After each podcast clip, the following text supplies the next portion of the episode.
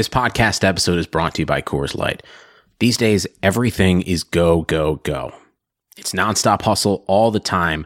Work, friends, family expect you to be on 24 7. Well, sometimes you just need to reach for a Coors Light because it's made to chill. Coors Light is cold lagered, cold filtered, and cold packaged. It's as crisp and refreshing as the Colorado Rockies. It is literally made to chill.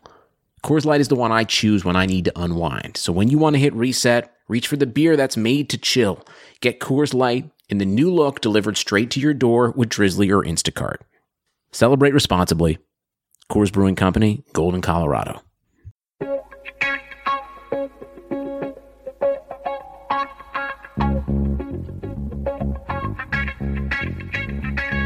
Karlsson, Karlsson, världens bästa Karlsson. Karlsson, Karlsson, hoj här kommer Karlsson. Karlsson, Karlsson, ingen faktiskt ingen annan Karlsson spelar jag så bra som mig. Carlson! Karlsson, Karlsson scores! Karlsson, Yeah! Karlsson,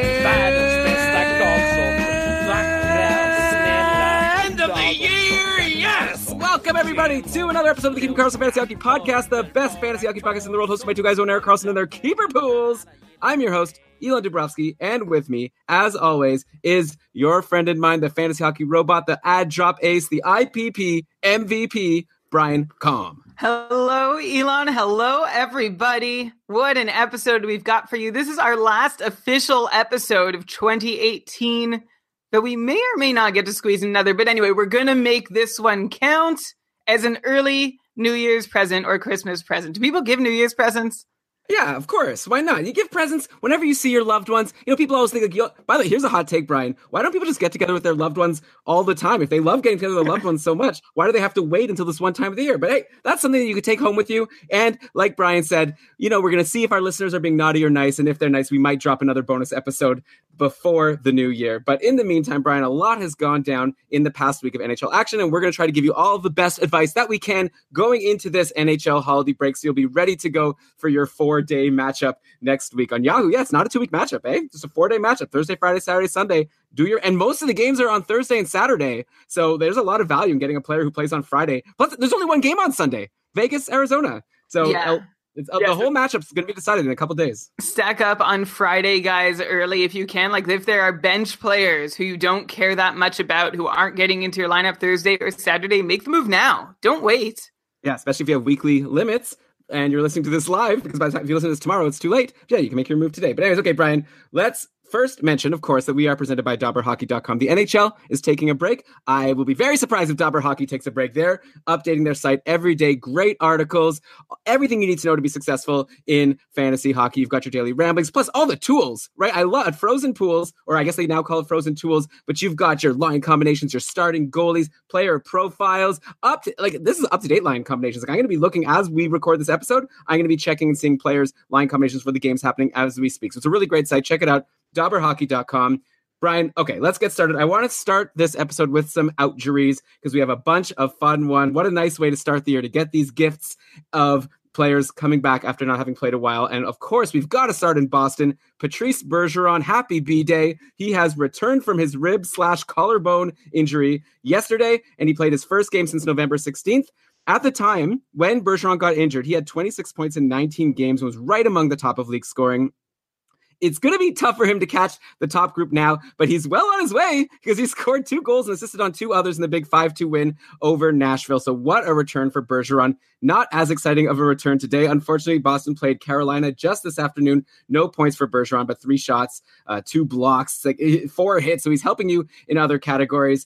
Uh, you know, you're not going to get points from every day, but he'll make up for it with a four point game every once in a while to stay around a point per game. Or at least that's like what I guess I have to ask you. Though the interesting thing is, Bergeron didn't just go back to play on his typical top line with Marchand and Pastrnak. In his return, it was Danton Heinen that took Pastrnak's spot along with Marchand and Bergeron on the top line. And Heinen also got some top power play time as it looked like he bumped David Krejci from the top power play, at least at the start of the third period. I'm talking about for Saturday's game. He assisted on a Bergeron power play goal. I am actually now going to check in real time what the Boston lines were today to see if that held, because that would be quite the sweet spot for Danton Heinen, who's been a big nobody all year. And guess what? He's going to continue to be a nobody because I'm looking at the lines for today, and they went back to Bergeron, Marchand, Pastrnak. Maybe they switched things part way through since they ended up losing this game five to three. So, Brian, I guess at this point, my question becomes moot. Danton Heinen was in a good spot for a game, and now it looks like he's not. So, people probably should not be rushing to add him, correct? Yeah, I guess it wasn't so surprising that he got moved out of that great deployment. Uh, he only had three points in his last 16 games, and that's not really a place to, a way to earn your keep on a top line in the league. Also, Elon, before we go any further, I just mentioned how Heinen did in Patrice Bergeron's absence. Let's kind of do a post-mortem, right? Because we said when Bergeron was injured, like, this is bad news for everybody. Uh, all Bruins, like, are going to be affected by this. But I have to say, uh, David Pastrnak, 19 points in the 16 games Bergeron was out. Marchand, 16 points. Krug, 15 points. Uh, so those three guys didn't miss a beat. And one guy who took full advantage, David Krejci, with 14 points in 16 games while Bergeron was out. Yeah, so there you go. The Bruins, these these guys are superstars, right? David Pastrnak and Brad Marchand are amazing players, and obviously they are benefiting from playing with a great player like uh, Patrice Bergeron, but obviously they don't need him. So good call to look into that, Brian. And yeah, David Krejci, he's obviously the guy that takes the big hit now that Bergeron is back, especially if he's not on the top power play. So again, looking at today's lines in real time, the top power play. So Danton Heinen was there. So there's something there for you if you want to grab a top power play guy on Boston. Those guys like Ryan Donato and Backes have been there and not produced that much. But yeah, so it was Bergeron, Heinen, Marchand, Pastrnak, and Krug on the top power play. And then the second line was Krejci with Heinen and Joakim Nordstrom, though obviously he's just keeping the seat warm for Jake DeBrusk, who didn't end up coming back today. There was uh, reports that he might, but no, but uh, probably after the holidays, you'll have Heinen, Krejci, and DeBrusk on the second line and Bergeron, Marchand, Pastrnak. And at that point, do people have to just give up on David Krejci? Like he was on such an amazing run. He was obviously really benefiting playing with Marchand and Pastrnak, but at this point, should people who added him be ready to drop him now that he's back to the second line, or do they have to hold him just you know until he slows down for a serious amount of time? Like he's always been decent in fantasy, even from that second line. He's a pretty solid fifty to sixty point guy, depending on what run he's on. But can't imagine you could expect any more than that. So as if the the hotness of his streak is going to somehow stick with him, even if he's not playing with Marchand and Pastrnak. So here's the thing: like I sort of uh, set you up here, or, or anyone up to think that Krejci's only been good because of Pastrnak being out. Let's remember that Krejci was doing quite okay before Bergeron uh, was out of the lineup too. Did I say Pastrnak was out of the lineup? I meant Bergeron. Uh, Krejci uh, had two goals and 14 assists for 16 points in 19 games before Bergeron and exited the lineup. Uh, Krejci also had six power play points in that span, and he was mostly with Jake DeBrusk. And then the third piece was either was either Danton Heinen or Joakim Nordstrom for that pre uh, pre Bergeron injury run. So don't go dropping David Krejci thinking he's out of luck now that Bergeron's back. Still hold him, even if Pastrnak's not his line mate, uh, and see if he can keep, keep putting up points with a, a hopefully healthy DeBrusk. One guy, oh, DeBrusk, Elon, I think someone's going to give us heck for saying DeBrusk a couple times. Jake DeBrusk, Jake DeBrusk. Uh, one player. They're definitely going to give us more heck for saying they're going to give us heck, Brian. That's the corniest thing I've ever don't, heard. Don't you know the famous All American Rejects song gives you how uh, heck? Oh, you already blew it, Brian. I blew my own spot there. Now uh, we have to put an explicit warning on this episode. Uh, the one Bruin who you might have added in a deeper league that you do definitely want to drop, who did well with Bergeron out, uh, David Backes. He had eight points in 16 games, which is nothing to write home about, but three of those points were on the power play because he was seeing some top unit time. Uh, expect that to not last very long with uh, or well it's already over but expect it to not happen nearly as frequently uh, now that the bruins have a, an almost fully healthy lineup yeah. How much are the Bruins paying David Backes again? Like a lot of money, right? I remember there was that one crazy summer where all these players got signed to big contracts. Uh, Backes, uh, Loui Eriksson, I believe, was another one. Like there was like, it was a really funny summer, and a lot of those contracts are looking really bad right now. Brian, by the way, I kind of need to call you out on something. Maybe it's a little too early in the episode for me to start putting you on blast, but uh-huh. I'm pretty sure when David Krejci was on that hot streak before Bergeron got injured, I brought him up on the show, and you were saying to me, no, I don't think he's going to be able to keep this up. It's no big deal. Now you're saying that you should hold on to him because you can expect him to continue that great run from before. What's up with that?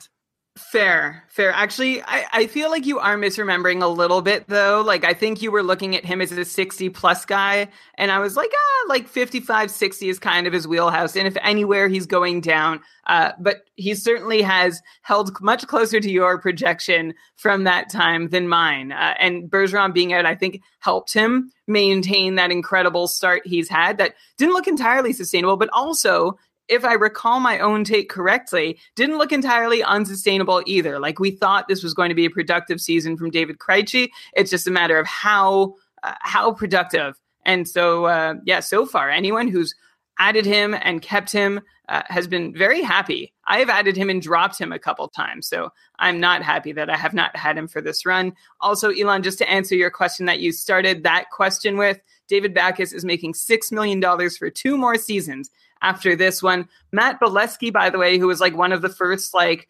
crazy UFA day signings of his type, like where teams thought that someone like Matt Beleskey was going to blow up, uh, looking pretty reasonable now. I mean, not terribly reasonable, uh, but 3.8 million for another two years. So that mistake is almost over with, although Boston is still paying half of his salary while he plays with the New York Rangers. Elon, is Matt Beleskey even playing with the New York Rangers? What's he doing this season? I don't know. We'll, we'll we'll look it up in a second, or maybe if people could tweet at us and let us know. He's playing with the Wolf Pack uh, in Hartford, 11 points in 18 games. Since we're on Boston, of course, let's take a quick look into the goaltending drama that continues to keep us perplexed about what's going on and who's going to get the net for the rest of the season. Yaroslav Halak got three starts in a row before Rask got the net today versus Carolina. Halak won all three games and was spectacular in all of them. He shut out Montreal, beat Anaheim 3 to 1, stopped 28 of 30 in the 5 2 win yesterday. This was after a stretch of four kind of less impressive starts. He was 906 save percentage or less,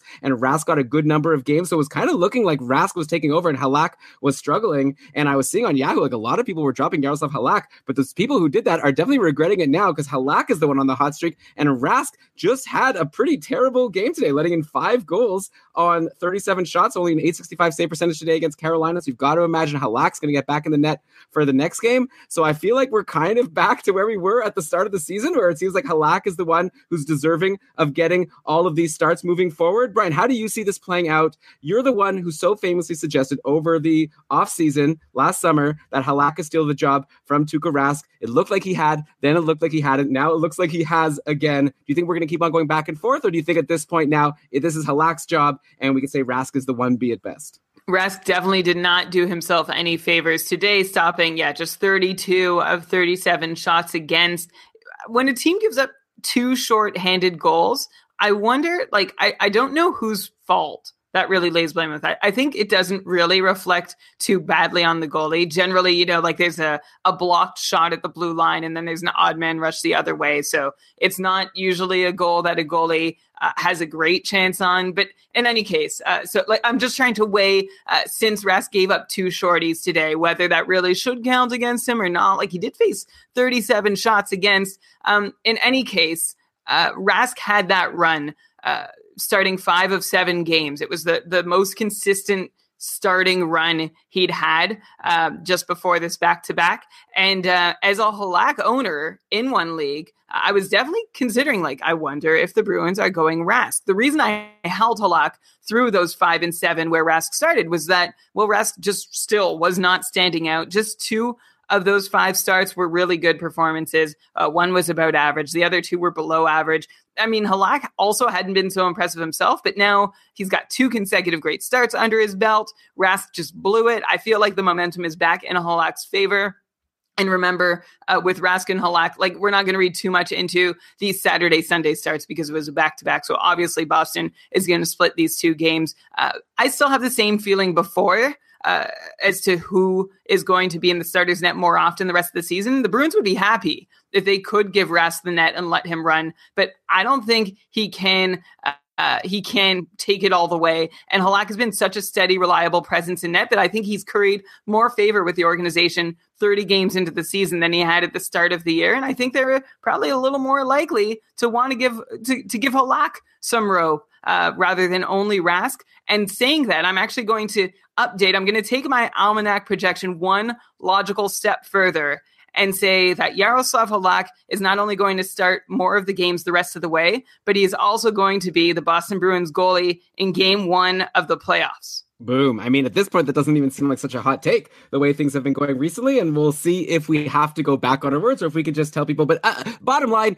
if Halak is available as a free agent in your league, you want to grab him because we're talking about a goalie who's going to see a lot of starts on an amazing team and he's lights out this year, like 930 plus save percentage. So you want to grab Yaroslav Halak. He should not be a free agent in any league, in my humble opinion. Okay. Speaking of teams that had an out jury last week and also have a goalie controversy, let's talk about the Pittsburgh Penguins. I know I, we talk about the Penguins a lot on this show, but uh, they have interesting stuff going on. And now we've got Patrick Hornqvist, who returned just like Bergeron, but that's where the similarities end as Hornqvist has been completely invisible, no points and only three shots total in his three games, including all zeros across the board, aside from a block yesterday in Pittsburgh's 3 0 win over Carolina. So it's not even like Pittsburgh's not scoring goals. It's just Hornqvist isn't doing anything. He did get his top power play spot back immediately, and it looks like he did finally bump Zach Aston Reese from the Malkin line yesterday. So it was Hornqvist with Malkin and Dominik Simon. So that's good for Hornqvist. It seems like his deployment should be okay.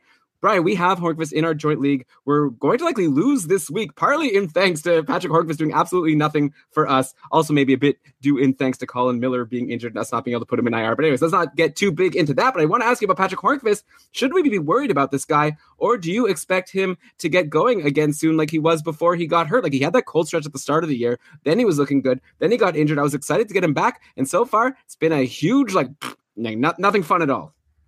No, it hasn't been fun for Hornqvist owners since he's come back from injury. If anybody was clever enough to just keep him stashed in their IR and like sacrifice the ability to make moves while they wait for Hornqvist to get up to speed, uh, they're happy. They're doing okay. They're not bothered by that. But the rest of us uh, are. Uh, for Hornqvist, this just feels a lot like it, how things were at the start of the year for him, right? Like he seems to kind of be in this pattern of doing nothing at all and then catching fire. So I'm not going to give too much of a reaction to a quiet return from injury just yet. Like I don't love that Hornqvist has had no shots in two of his three games back, but I'm going to give him another couple games to get back on track, especially now that he's back in a spot alongside Evgeny Malkin, both at even strength and on the top power play unit, and uh, thinking he can get his groove back eventually. I'm not ready to give up quite yet. Okay, so we'll tell people if you have Hornqvist, hold on a little longer. Maybe we'll check in in a week or two, or you can tweet at us at Keeping Karlsson if we don't bring him up and you're starting to get concerned. Yeah, we have to give him a bit more time. Maybe he's still shaking off some rust from the injury. No pun intended, because I do want to now talk about a much more exciting line on the Pittsburgh Penguins right now, which is the Crosby Guentzel Rust line. As all three have been all over the score sheet lately, and the most exciting, of course, for our purposes, is Bryan Rust, who may still actually be available in your league if people have been apprehensive to jump aboard after having seen this happen so many times in the past. Brian, how many times have we said on the podcast, wow, Bryan Rust on the top line, he's on fire, but uh, do you think people should add him? And then I know you always tend to say, hey, sure, while he's on the Crosby line, why not? But don't expect it to last. And then a couple weeks later, we're like, okay, Bryan Rust is off the line, drop him. Is, is this the same as all the times before, or do you see something different happening right now? Maybe he'll earn this spot and hold it for a little bit. Like he has 11 points in his last seven games. I feel like that's so, so much that you just can't ignore it. How fast should people be rushing to add Rust at this point if they still can? And like, yeah, do you think he can stick on this line long term, like for the rest of the season, or is this the kind of thing where a couple weeks from now we're going to be talking about Hornqvist back on the top line or someone else? It feels like it's the same story as usual for Bryan Rust, which is you can't count on him holding this spot on the top line, but when he's there, you want to hold him. Uh, there is another element, though, to think about this time with Bryan Rust that we haven't seen in his past trips to the top line. Uh, Elon, you mentioned that he, he's on this crazy run of 11 points in his last seven games. Eight of those 11 points have been goals which would normally make me like, oh, you know, he's still getting too many points and that's not great. Um, and think that hey it would be better if he was getting assists because that's more sustainable it's more likely that he can assist on a sidney crosby goal than score his own but bryan rust is taking a whole lot of shots, which is helping him score these goals. He has 25 shots. This is a very unrust like number 25 shots in his last seven games, including a four game stretch where he picked up 20 shots on goal. Uh, Rust shooting percentages are still high, even with all those shots, like eight goals on 25 shots, still unsustainable. But I'm going to forgive that unsustainable uh, goal scoring if he's still going to be putting like four or five shots on net every so often. Of course, that's already not been the case uh, with just one shot a couple games ago, uh, no shots in his last game. So keep an eye on that if you're getting excited about these shots. But it, the, his shots on goal, if he can keep doing that, there's at least an interesting element that helps him help his owners who are holding on to him in case he does get a point on line one. If he goes pointless in a night, it would be so nice if he could at least throw a few shots uh, his owner's way. Right. Okay. So, but you are saying that people should grab him for as long as he's there, right? Because you're playing with Crosby. It's kind of like the same as our McDavid rule, where maybe later on the show we're going to be saying to grab Jesse Puljujarvi, even though apparently he's already been off cut off the line. But we'll get to that later. But yeah, it's just Rust playing with Crosby. You want to get him if you can. Yeah, exactly. You might as well get the third piece on that line. Can we call these guys third wheels, Elon? I just I feel like that we should have a name for them by now. I guess if we're calling him a third wheel, then I guess we're considering Jake Guentzel as like a fixture at this point, which I guess is fair. He's been there all season long. I keep saying playing with Crosby. Maybe I should get to the point where we're saying with Crosby and Guentzel, like we say playing with MacKinnon and and Rantanen, or you know, like it, like Jake Guentzel's been so so good. I, am not even. I don't even have planned to bring up his numbers because he's just been so consistently great.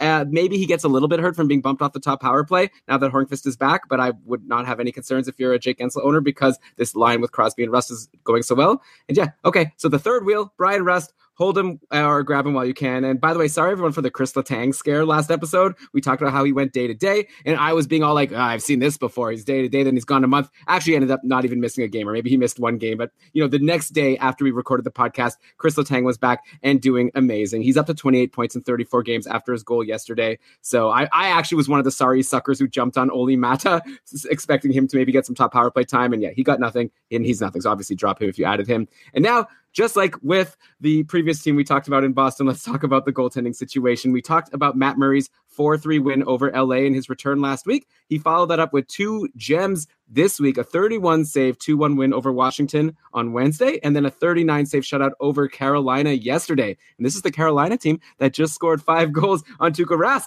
So there you go. Case closed. Matt Murray's better than Tuukka Rask, right?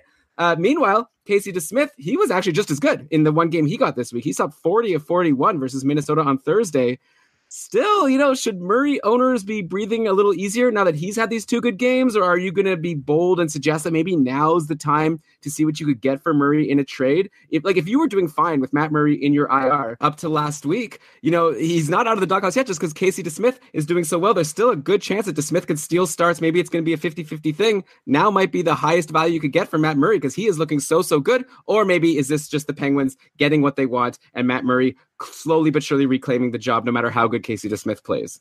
I don't know that Matt Murray is on his way to automatically reclaiming the job. I don't think he's out of the woods just yet in getting out from under his terrible start and also not great season last year. It is certainly nice that Matt Murray has a couple good starts under his belt, kind of a foundation for him to continue trying to make a legit case to retake the starting job. But the thing with Murray is that even if he does play all right, which we don't know is going to happen, but even if he is good, uh, DeSmith has made a legit case himself to be able to keep the starters net. You look at all starters in the league this year with more than 1,000 minutes played at five on five. Um, and this is how they line up. And you're uh, like, uh, in terms of expected uh, save percentage versus actual save percentage. So the, the goalies who are best most outperforming their expected save percentage. So you've got Gibson and Rinne leading the pack by a bunch. They're followed by Holtby and Andersen as the next group behind them. Uh, Freddie Andersen, not Craig.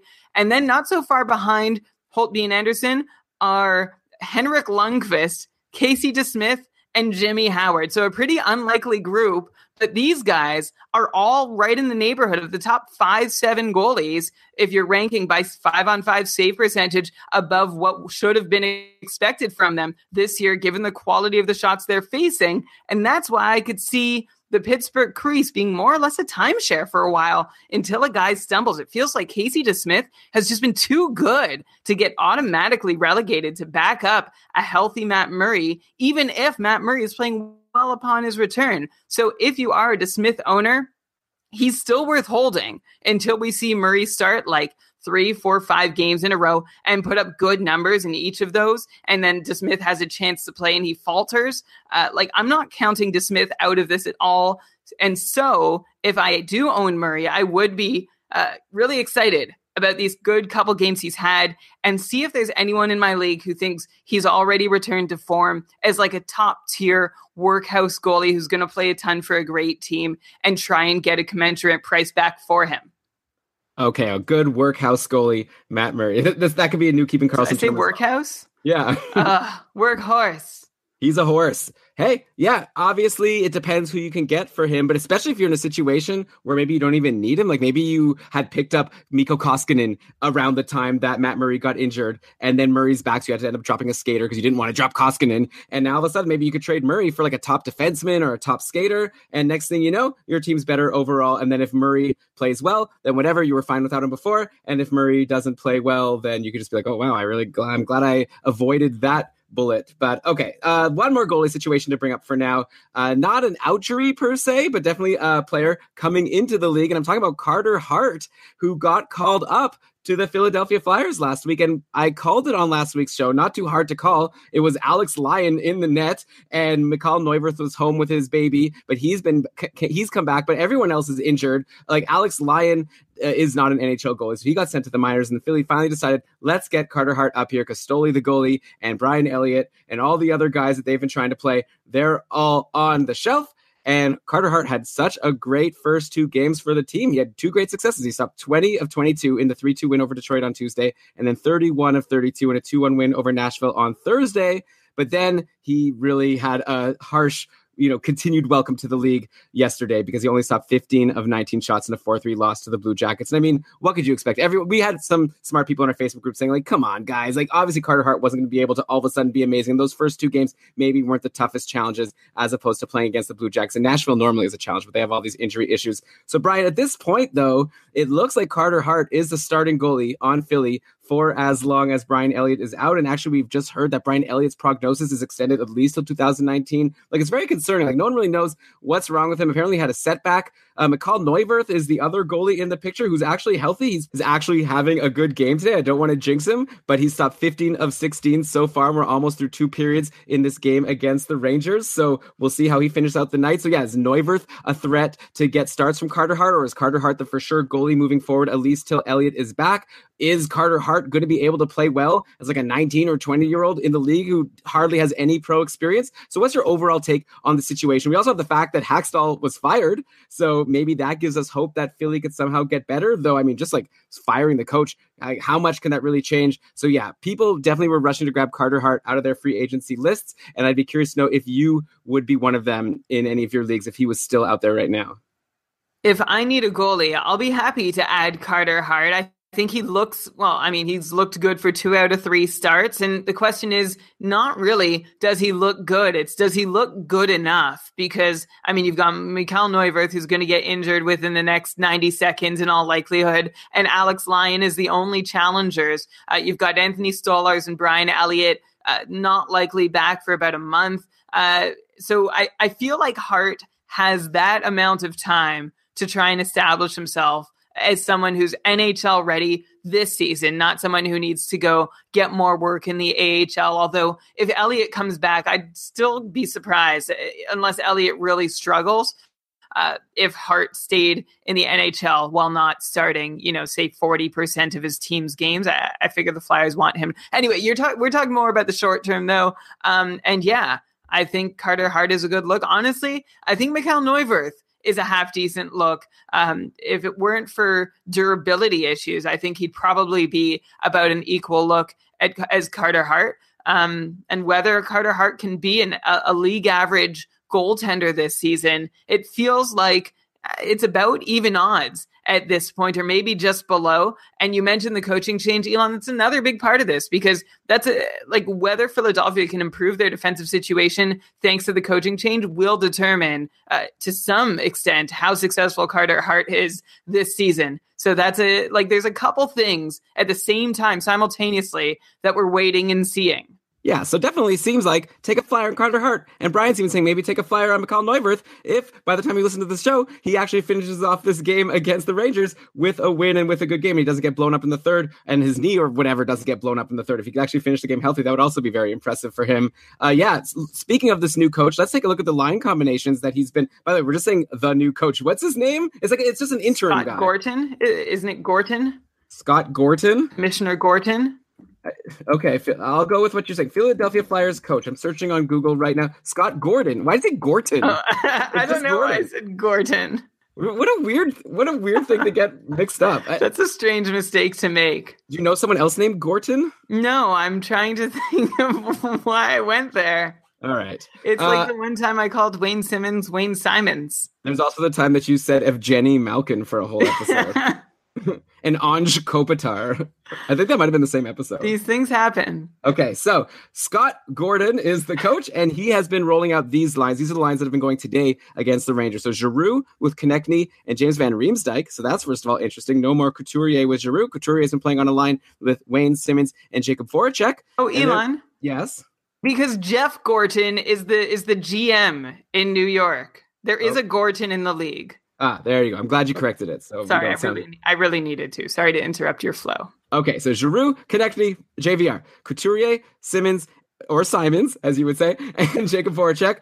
And then that kind of is it for fantasy relevant guys. You've got Nolan Patrick now centering the third line with Michael Raffl and Scott Laughton, which is bad for him. But you know what? This looks pretty good to me for guys like Simmonds and Voracek and JVR because Philly's been rolling these like three lines with a really good, supposedly fantasy relevant player on each of the lines. So I think I kind of like the idea that all these players could probably do better playing with other good players. Like we've got six super talented players now all playing with each other, and that's going to be good for them. I believe it was JVR who was off the top power play. It's kind of like a Florida situation from earlier in the year where, uh, you know, Hoffman or Huberdeau or someone was being left off the top power play. You know, that was back when Trocheck was healthy, of course. Uh, so now, yeah, so it was Wayne Simmonds on the top power play and JVR off. So maybe that's not great for James Van Riemsdyk. But overall, yeah, these lines are very interesting. And do you think anyone here especially benefits or gets hurts from these line combinations for as long as they last? Of course, obviously from Nolan Patrick, who you probably didn't own anyways because he's been slumping for a while and now things just got worse for him. Well, I think I was going to say before tonight's games that Michael Raffl is irrelevant again, or just remains irrelevant because he he got a brief turn uh, up with good deployment, but he scored tonight, uh, but not from a great line. I think the bad news, uh, like the, the way that these line changes impact a player the most, is Nolan Patrick playing on the third line with Michael Raffl and Scott Laughton. Uh, that's not great, but I think uh, for everybody else, like Van Riemsdyk, Simmonds, uh, and everybody else filling out the top six, uh, is another guy who is helped, I think, by this new configuration. Uh, everybody in the top six, it's a nice group of forwards in the, the Philly high end of the lineup. So uh, so I'd, I'd be happy to own any of those guys right now, the way things are looking. Uh, if I had Nolan Patrick and it's not a keeper league, uh, he's a streamer for sure at best. Yeah, I wonder if uh, Philly is starting to have regrets. You know, they could have had Elias Pettersson, but instead they took uh, Nolan Patrick with that second pick. And a couple other teams could have had Elias Pettersson. I actually read an interesting article. It was like the oral history of how Vancouver got that pick. And it's like, this just happened a couple of years ago. But people love these oral history articles. It was on The Athletic, I believe. Yeah. Okay, I Brian. Saw that too. I still think Nolan Patrick, like nobody knew how good Peterson, Pedersen. Are we agreeing to go with what his, his wishes are, Peterson? Yeah, let's, let's follow his wishes. Okay, we'll go with yeah, but people are gonna, just going to think we don't know, uh, which is a reasonable guess. Anyway, Peter, I don't think anyone really knew. I think if if you were picking in the top two, it had to be Patrick or Hischier. Like I don't think hindsight is like would have changed anything. You know what I mean? Does that make sense? What I'm saying? Like there was no Yeah, way I'm- to know if you had a top two pick, you had to go those two guys. And I still think like we're not going to rate Nolan Patrick according to how he's playing on the third line right now. Yeah, for sure. So obviously it's still early and it's probably would be a lot of fun to go and see these guys in person. You know, go see Nolan Patrick on the third line. Maybe the last year you'll be able to do so. Go see Elias Pettersson playing in his rookie season. And if you want to go see one of these games, of course you got to get a ticket, but getting tickets can be so difficult. But don't worry because I've got a sponsor to tell you about for this week's episode, which are our friends over at SeatGeek. They are going to help you get to the game or event that you want to go to with like no hassle. It's going to be so easy for you because they pull millions of tickets into one place so you can easily find the seats that you want for the price that you're willing to pay. As you know, Brian, there's nothing quite like being there in person. And SeatGeek will get you closer to the action for great value. You can even sort the tickets by value. You can sort by price, of course, or you can sort like, hey, I want to get a good deal here. Okay. So you sort by value. You can constrain the price, like lots of neat little things. Uh, search the search functionality is very useful on the site to find exactly what you want for the price that you want to pay. Like I said, plus you can even just go onto the app or the website of SeatGeek and just see what's going on. Like I'm looking here, what's going on in Toronto next week? Like for people who are, who are going to be around, you, you know, there's not even hockey happening next week, but you could go see like a Raptors game. You could go see uh, Ariana Grande. Well, actually, she's not till April 3rd. But yeah, it's really fun. Just go and see all the fun things that I can do to entertain myself if I want to leave my apartment and stop recording podcasts. So, Brian, if people want to take advantage of SeatGeek's great offerings, we have a way to even help them get a little more. Why don't you tell them about that? Yeah, our listeners, Keeping Karlsson listeners, that's you.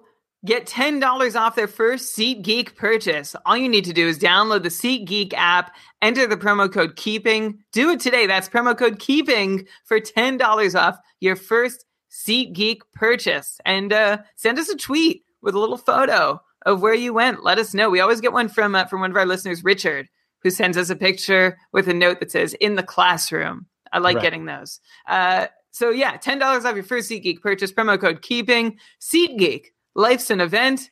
We have the tickets. They do indeed have lots of tickets. Okay. Uh, by the way, JVR, James Van Riemsdyk, we just talked about a couple weeks ago. People were asking if they should drop him. This guy has had two uh, one goal, one assist games in his last three games. This guy's putting up some multi-point efforts. Playing with Claude Giroux is no joke. Like that guy is amazing, and he makes everyone who plays with him do really well. Uh, okay, next. Outjury. We're still on outjuries here. We got a lot to get to, Brian, but I want to talk about Ilya Kovalchuk. He put up two goals in his return to the Kings yesterday, including the OT game winner versus Erik Karlsson and the Sharks. By the way, Brian, side note, since November 13th, Erik Karlsson is tied as the second in D-man scoring with 19 points in his last 19 games. Mark Giordano is tied with him. Morgan Rielly is the only one ahead. Uh, Chabot, by the way, Thomas Chabot down at the sad 15 points in 19 games. What? That's terrible. Obviously, I'm kidding. I don't want to pick on Thomas Chabot. I like him, but when people say he's better than Erik Karlsson, I have no choice but to cut him down to size. Also, please don't listen to any episodes that we recorded before November 13th when I was showing concern about Erik Karlsson. But right now, obviously, I'm very happy about him, though I, it's kind of a bummer that he's suspended for the next two games. He's not playing today, and then he's going to miss next Thursday's game. I'm going to be in trouble in my couple matchup for sure. It's going to be a tough matchup. I'm not going to have Erik Karlsson. Why, by the way, can't you put IR plus guys in your, or why can't you put suspended guys in your IR plus on Yahoo? I don't get it. The guy's not playing. Let me stash him in my IR plus. I'm frustrating. Yahoo has an NA feature though, and I'm pretty sure you can put them in an NA, like stands for not active spot. So, but can you put uh, uh, like injured players in NA? I don't think so. I think they need a little NA tag, and it's generally for suspended or demoted players.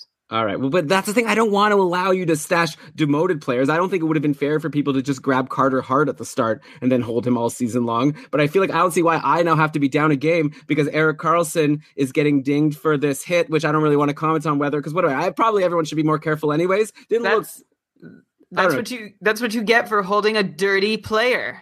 okay. Just yeah. joking. That's not Carl. I was so surprised. Like I watched the hit. I didn't. I mean, I'm all about intent doesn't matter. It, it, like if if if you make contact with the head, like that's it. Like suspend. So anyway, I don't think he's a dirty player. But there should like I feel it's an appropriate penalty if you're rostering someone like Tom Wilson or even Brad Marchand, who like who has a suspension history, or Radko Gudas. What? So you're saying I have to have like morality or something when I'm drafting for fantasy No, hockey? No, but I am saying like the same way you want to avoid owning someone who's injury prone, you need to take that into account. If there's no NA spots in your league for suspended players, you might want to knock 10 games off their projection. Okay, but that's the difference with the injured with the injured players. I could stash them and pick up someone else. I'm I'm stuck. But anyways, okay, people Yeah. don't want to hear about this, especially because we were talking about Ilya Kovalchuk, I believe, right? So let's go back to him. He played only 13 minutes and 42 seconds in his return. He was on the third line with Leipzig and Thompson, but that didn't stop him from picking up those two goals in his return game, including an overtime game-winning goal. His game yesterday was his first game since November 29th, and those goals were his first goal since November 6th, which was back when Kovalchuk was looking like a brilliant signing for the Kings as his like one goal, two assist game versus Anaheim way back on November 6th. That brought him to five goals and nine assists in 14 games. So people already forget Kovalchuk was a point per game guy after 14 games. Then he put up a total of zero points in his next 11 games before getting hurt. And now everyone is thinking of him as like, who is this nobody? Oh my God, what a terrible mistake by the Kings. But hey, now he's had his vacation, quote unquote, as we like to say on the podcast. I feel like sometimes there's something to this thing, Brian, where a player's like doing very badly, then they go on the IR for a while. Maybe it was this like injury that was hampering them somewhat, or maybe they just needed some time to get their head straight. But you know, Matt Murray, same thing. He's doing good. Ilya Kovalchuk looked good in that first game. We'll see how he does today. Anyway, Does this two goal return indicate that we're going to be seeing more of the early season Kovalchuk, or are you expecting pre injury Kovalchuk to return soon, starting with today's game versus Vegas, which is the real Ilya Kovalchuk at 35 years old? Yeah, so you're asking if he's like start of the season Kovalchuk or, or pre-injury Kovalchuk. I feel like you sort of painted both as good Kovalchuks, but we know that wasn't the case. Uh, Kovalchuk had 24 shots in his first seven games in which he had five points, two goals, three assists. Uh, and then it took Kovalchuk twice as long to get his next 24 shots on goal. So he had 24 shots in his first seven games. Then he had 24 shots in his next 15 games. And that was part of a stretch where he had just 26 shots over 17 games, uh, excluding the game before he got injured. Uh, and those games in which Kovalchuk was taken uh, well beneath fewer, well beneath two shots per game on average, uh, he had some really awful deployment numbers with plunging time on ice. Maybe they were somewhat connected to eventual IR placement, or maybe uh, Willie Desjardins, new coach in LA, just wasn't a fan. Anyway, I'm heartened to see that Kovalchuk put up six shots in his return to the lineup, which is really what I'm continue uh, what I will continue to be looking for. Uh, he still only played uh, just less than 14 minutes, which you mentioned, Elon. That's a far cry from the 18 to 20 minutes he was getting, even as he struggled before Willie Desjardins took the helm. So we'll see if Kovalchuk's usage can grow, uh, and we'll be carefully watching his shot counts as well to see just how much we need to care about him.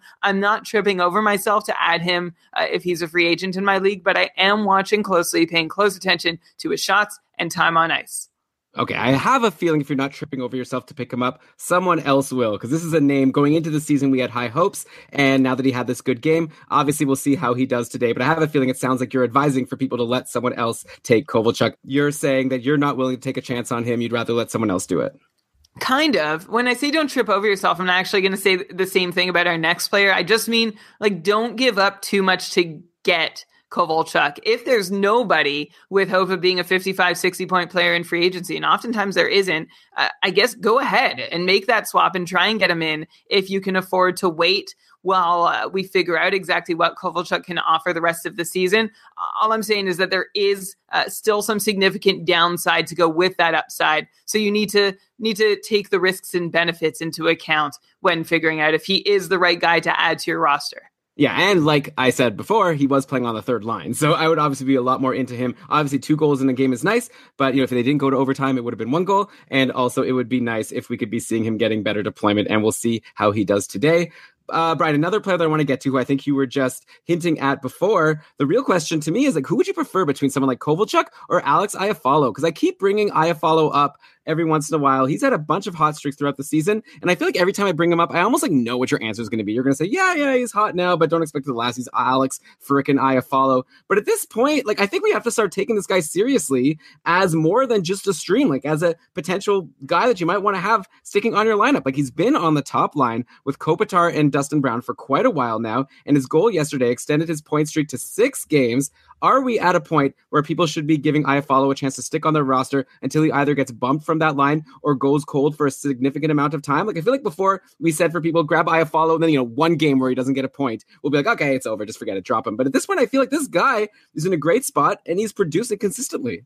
For the short term, Iafallo is looking like someone who needs to be rostered. Absolutely. He's got goals in three straight, uh, 10 shots in those three games to help him get and stay on that little goal scoring streak he started. I can't really speak, though, to the sustainability of Iafallo's uh, eight points in his last six games. But, you know, it all does look nice right now in the short term, uh, especially if he can keep holding on to his top line spot. And if LA can finally get their offense going. Uh, LA has finally scored three or more goals in six of their last eight games. It's obviously their best stretch of team goal scoring all year.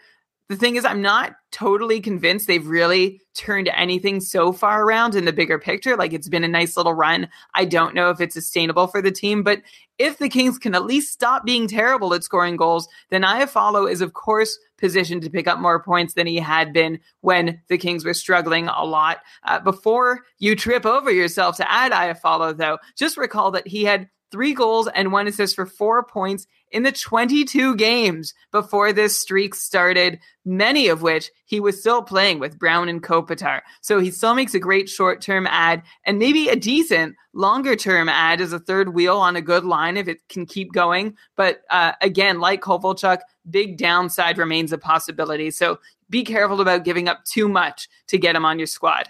Okay, Brian, let's say you're in a league, limited ads, but not too limited. Okay, let's say you have 30 ads on the season. You've used 15 at this point. You got Kovalchuk, Iafallo, and let's put Bryan Rust out there in free agency, and you just had an injury, so you have to pick up one of them. Who, you know, so like I, I'm saying that there's limited ads, just like it's not the kind of thing where you can just change it every single week. You got to kind of make a decision and stick with it, hopefully for a few weeks at least. Who do you like between those three? That's a really that's a tough one. It feels like Patrick Hornqvist's days of playing alongside Sidney Crosby are over or at least numbered. Uh, like I don't remember where I read or heard that Crosby doesn't really like playing with Hornqvist or something. Uh, so maybe that means Rust stays long enough on the top line to make it worthwhile. I don't know. I'd be choosing between Rust and Iafallo. I think I might lean Iafallo just because he he seems like a fixture on that top line, and I'll just make a gamble that Kopitar and Brown are going to do enough for Iafallo to get in on. Who who would you pick? I don't know. It's interesting because Kovalchuk's the one who I'd expect to be on the top power play of the three. so if you want power play points, then maybe you go him. Plus, I didn't feel like Kovalchuk's the guy who's going to give you the most shots, but that depends, you know, on his deployment. Uh, it's tricky. It's a really tough one. I think it's more of a hypothetical question that can't be answered. I feel like, you know, it's it's almost like I flip a coin. I feel like right now I kind of would want Bryan Rust. I would say like he's just too hot with Crosby, and Crosby's too amazing. Kopitar is fantastic, but Crosby is, of course, a level above. And so I guess I would go Rust. But if it's the kind of move where I'm making and I'm hoping that it could just last all season, probably Kovalchuk.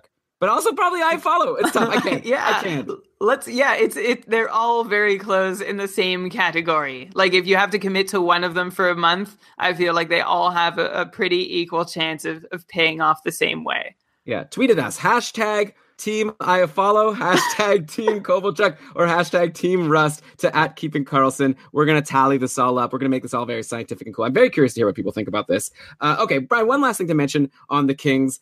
Tyler Toffoli, who we, we probably should, people are saying, like, why do you keep mentioning stupid Tyler Toffoli? He does nothing. But listen to this. This guy has 52 shots in his last 15 games. And why 15 games? I just went and, like, look, last 30 days. So Kings have played 15 games, and Toffoli has 52 shots in that span. That puts him in the company of the following players who are within two shots of him over this past month. Okay, ready? Dadonov, Tavares, Dustin Brown, Johnny Gaudreau, Chris Letang, Monahan, Pastrnak, Rantanen, and Landeskog. All of these guys are within two shots of Tyler Toffoli in this span. But while most of these guys have six or more goals, Rantanen has freaking 11 goals in his past 16 games on fewer shots. Toffoli has zero goals on it like in in 52 shots in these last 15 games. So doesn't this mean like I feel like normally, Brian, when we're trying to project players, I want to say this means that this guy's going to break out something. He, Toffoli's clearly having bad luck. He's snake bitten. He can't get something to go past the goalie.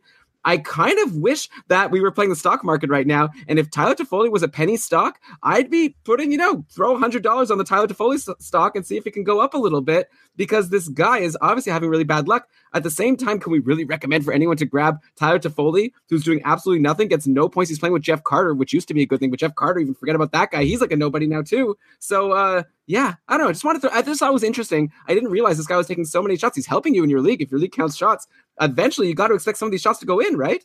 This is a great catch, Elon. I bet a lot of people didn't realize what Tyler Toffoli had been doing quietly because, well, you can't make a lot of noise just taking a lot of shots, but you've got your ear so far to the ground, Elon, that you catch that Tyler Toffoli is shooting, uh, I guess not the lights out, because that would mean he's scoring. And he's shooting a lot. He has four or more shots in eight of his last 10 games. Toffoli is doing everything he can to bust out of this 18 game goalless drought that he's in. The guy hasn't scored since November 16th. And Toffoli has taken 59 shots since then, during which time we would expect him to be able to pick up like six goals going by his usual career shooting numbers. I wouldn't want to pay like so Elon you're absolutely right like this is somebody who if he's in free agency it's like he's doing the right things I don't think that I'm like oh got to really work hard to buy low on Toffoli uh, cuz he's still like a 50 55 point guy at the best of times. And six goals over 18 games is not nothing to you know really write home about. But he certainly seems like he's due and trying every way he can to pay dividends for anybody who wants to buy some stock. And uh, so if you're in a league that counts shots on goal, or you could like you need a really deep ad to help you uh, for one or two nights, Tyler Toffoli is absolutely worth a look. Great discovery, Elon.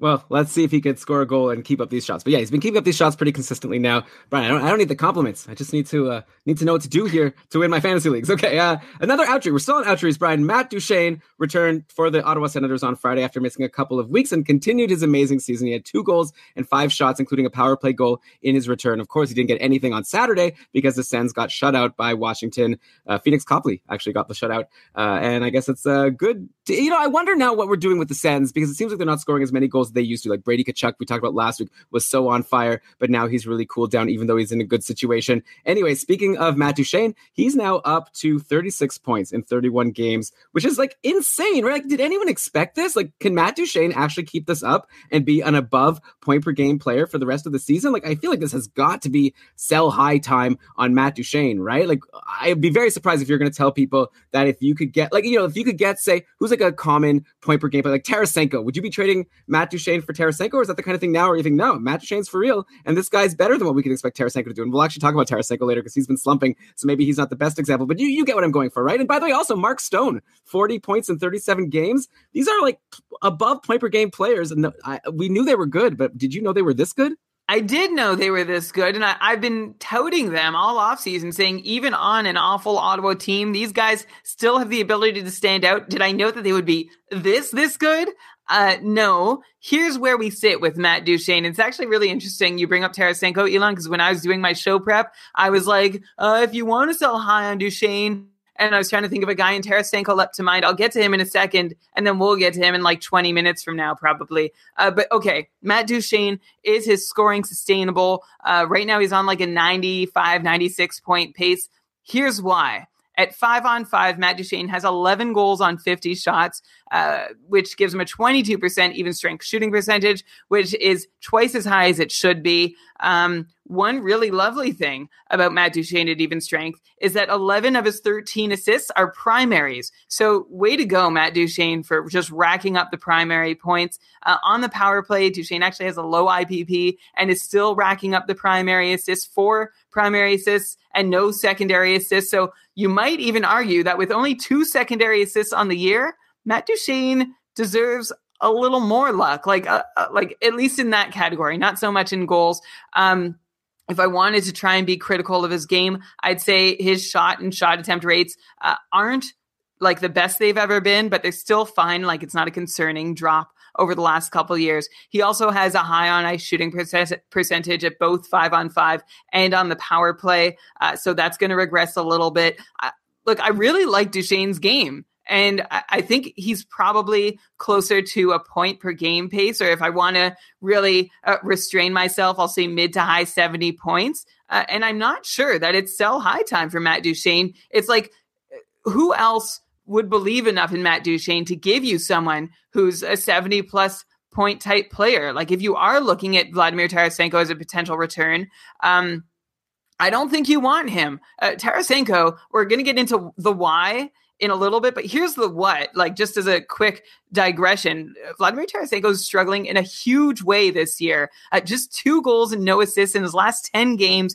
He's still averaging three shots a game, which is all right. Uh, Tarasenko's gone pointless in 16 out of 34 games this season. Um, and just for context, in, in past years, uh, Tarasenko's gone pointless 28, 30, 33 times. Last season, he went pointless 36 times, and that added up for him to be a 66 point season. Right now, Tarasenko is pacing to go pointless 38 times this year, which must just be so frustrating for his owners because he's counted upon to be a bastion of consistency, or at least in the past when he hasn't been consistent, he's put up huge multi point efforts and several of them to make up for all the goose eggs in his game logs, but he's just not doing much of anything this year. So, no, I would not want Tarasenko over Duchene I, you can rate that hot take out of 10, Elon. It feels like a hot one. Um, and Mark Stone, by the way, uh, I'll, I'll, just add in, I love Mark Stone. What he's doing, uh, it looks more sustainable to me. So I'm more confident that he can sustain his current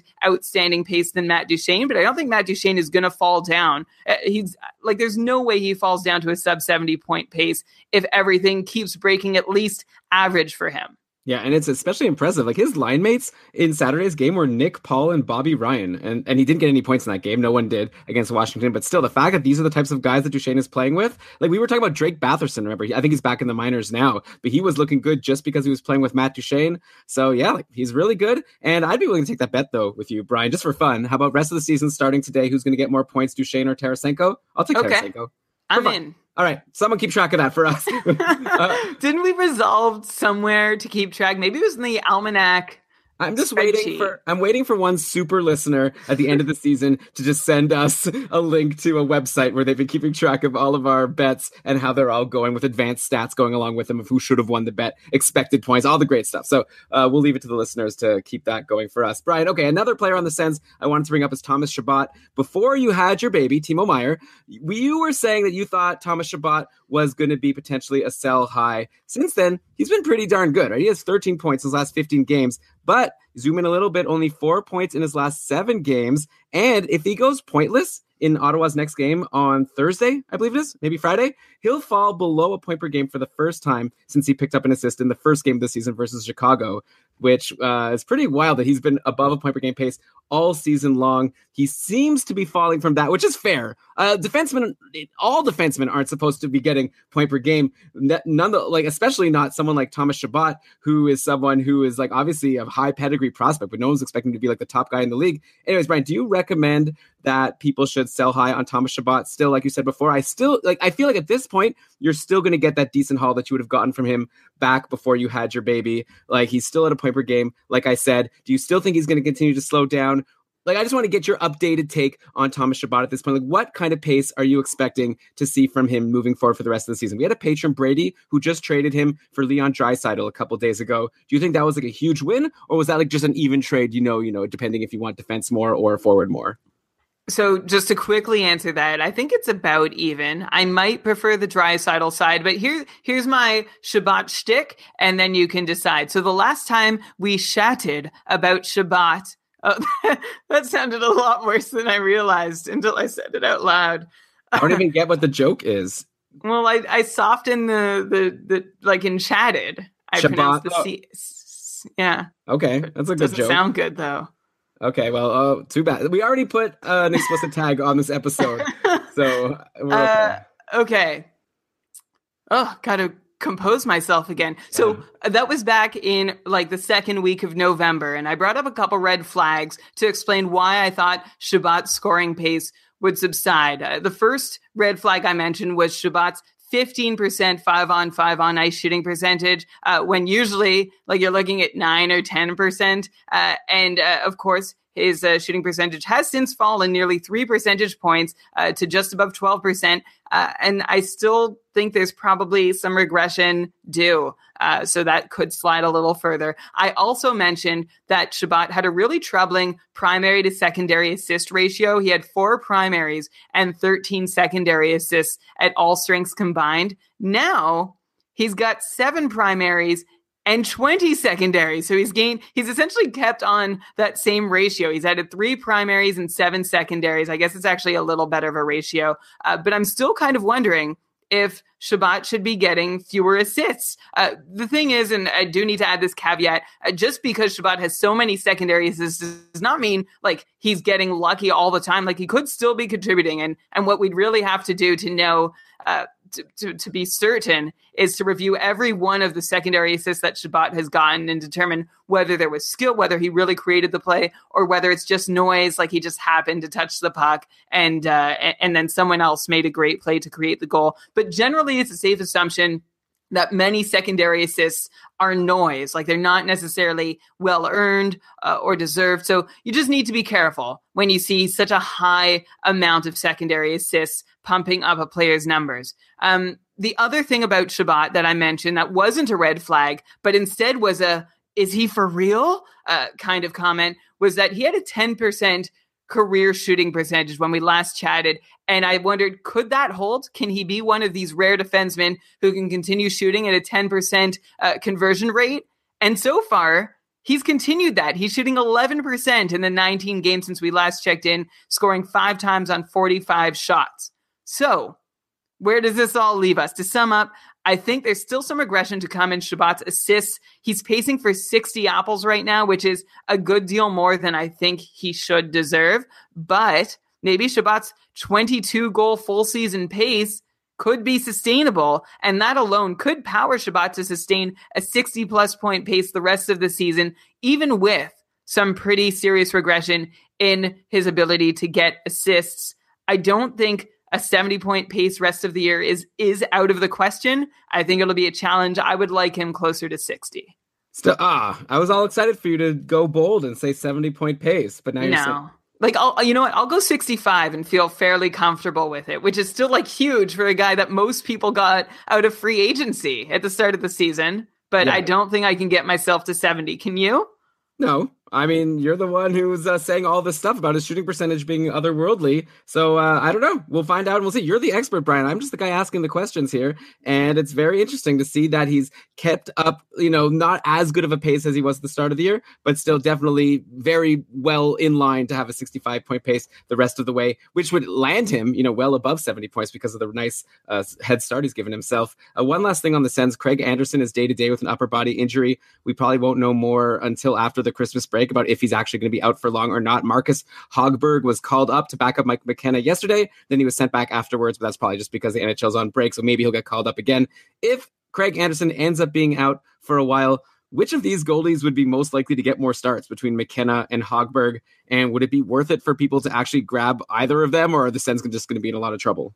The Sens are going to be in a lot of trouble, right? Craig Anderson, uh, uh, during much of his tenure in Ottawa, uh, has been like the only thing keeping them above water. So with him out, and I'm just going to like, this is total speculation, but with the language surrounding his injury, uh, you know, we don't know what it is yet. He took a hit to the head. Uh, apparently, uh, uh, uh, someone who follows the, the Belleville AHL Senators said that that team was told that Anderson was sick when when the call was made to call up Har- Hogberg, and like all this to me sort of adds up to to a pattern we see around talking about concussions without actually saying it's a concussion or being ready to say. So I'm not I'm not saying that's what it is, but I am saying like uh, it's on my radar. Like my my ears and attention have been peaked and and directed that way. Um, as for which Senators goalie you want, neither of them.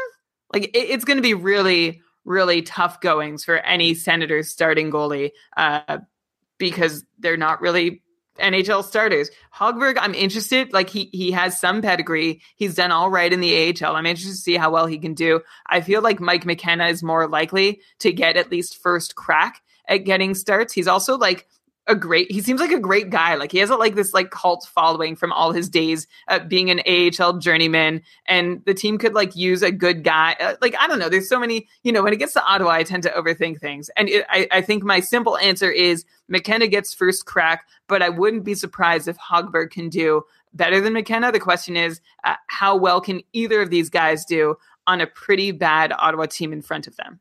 Yeah, I mean McKenna did get a crack yesterday, and he was terrible. Well, he let in four goals against the Washington Capitals. I guess you know most a lot of teams let in four goals against the Washington Capitals. So yeah, I think my advice would be if you want to take a chance on an Ottawa goalie, wait for the next game and for the starting goalie to be announced, and then jump on the guy if you want. If there's no other goalies in your free agency that you want to add instead that are playing that night, then sure grab McKenna or Hogberg if one of them is playing, and then if they play well, you hold on. If they don't play well, you could drop them because probably the other guy will get the shot in the next game, and you could go from there. Hopefully for the Sens and for Craig Anderson owners, of course, Anderson will be back soon. Uh, John Klingberg returned to the Stars on Thursday after his long, long absence. So really great news for his fantasy owners who are obviously, you know, invested heavily in John Klingberg. He was drafted as one of the top defensemen in leagues going into this season.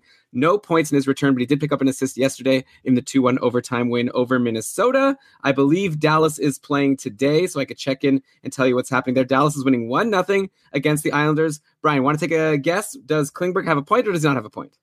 He has a point No, he does not have a point. Oh, come on stupid! You're so stupid.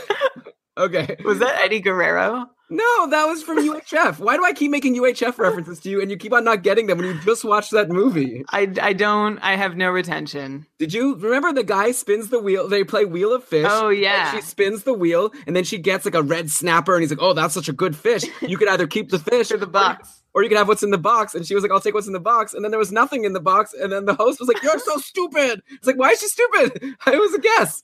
Anyway, ah, Great that was a fun movie. movie. Such a good movie. UHF, check it out. Weird Al, cult favorite, I think. Uh, Klingberg, he's good. What is it? Nothing to say about Klingberg. Obviously, you want to have him on your team. He's a top guy. Uh, Dallas has a really stacked top power play, and Klingberg's going to get a lot of power play assists. Uh, what, who else can we talk about? Uh, Heiskanen or Heiskanen? He's gone cold lately. Klingberg returning, I imagine, probably won't help that. Uh, there's some guy named Denis Gurianov who was playing on the top power play yesterday. Maybe you could tell us if th- we should know who this person is. Uh, Jason Spezza has gone back to being pretty much irrelevant after a strong start to the year. Is he? I'm curious to know if he's even on any of your watch lists at this point, or if you've completely forgotten about him.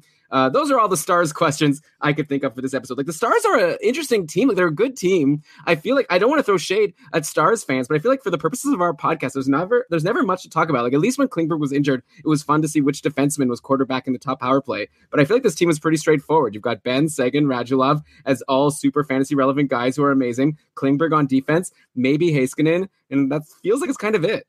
Yeah, I mean, this Denis Gurianov guy is pretty interesting. He's a 21 year old. Uh, now he was picked in the first round, 12th overall by Dallas back in 2015. Uh, for reference, that was also Timo Meier's draft. Gurianov's now in his second pro North American season, uh, and he's doing quite well in it. He's fitting in uh, with nine goals and 19 assists for 28 points in 23 AHL games played. He's also uh, taking some turns with Benn and Seguin at five on five, as well as getting that top unit power play time. I wonder, like, it seems like at least Coach Jim Montgomery is intrigued by Gurianov, and maybe he can hang around in the lineup. Right now, he's only hanging in because of injury. Um, or like that's how he ended up there in the first place, as opposed to like that's how he got the call up. And now, uh, now it's almost like Dallas could have a an interesting decision on their hands if Gurianov is forcing their hand and showing that he can play on the top line and or the top power play. Don't read too much into what I'm saying about the top line though. He has been like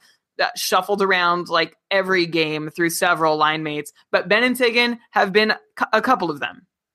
Right. Okay. So they are playing today, and because of the amazing Frozen Pool website, I could check and see what the line combinations are today. And Gurianov is playing on a line with Spezza and Mattias Janmark, which I don't even know is that the second line. Probably, maybe the Blake Comeau, Martin Hanzal, Devin Shore line is the second. Like this team is stacked on the top line with Benn Seguin and Radulov, and then everyone else just it's a dearth. But I guess they still win some games, so that's pretty good. And then yeah, Gurianov hasn't been on the top power play today. Jason Spezza is there for that fourth forward spot, and of course. Oh, actually, no, I shouldn't say, of course, doing nothing. I believe he has an assist today. So good for Jason Spezza. Maybe he'll turn it around now that I anti jinxed him. Brian, let's move on to some injuries now. We've been doing outjuries all this time, if uh, people have been keeping track. Max Pacioretty exited Monday's game versus Columbus with a lower body injury and was put on IR for the week.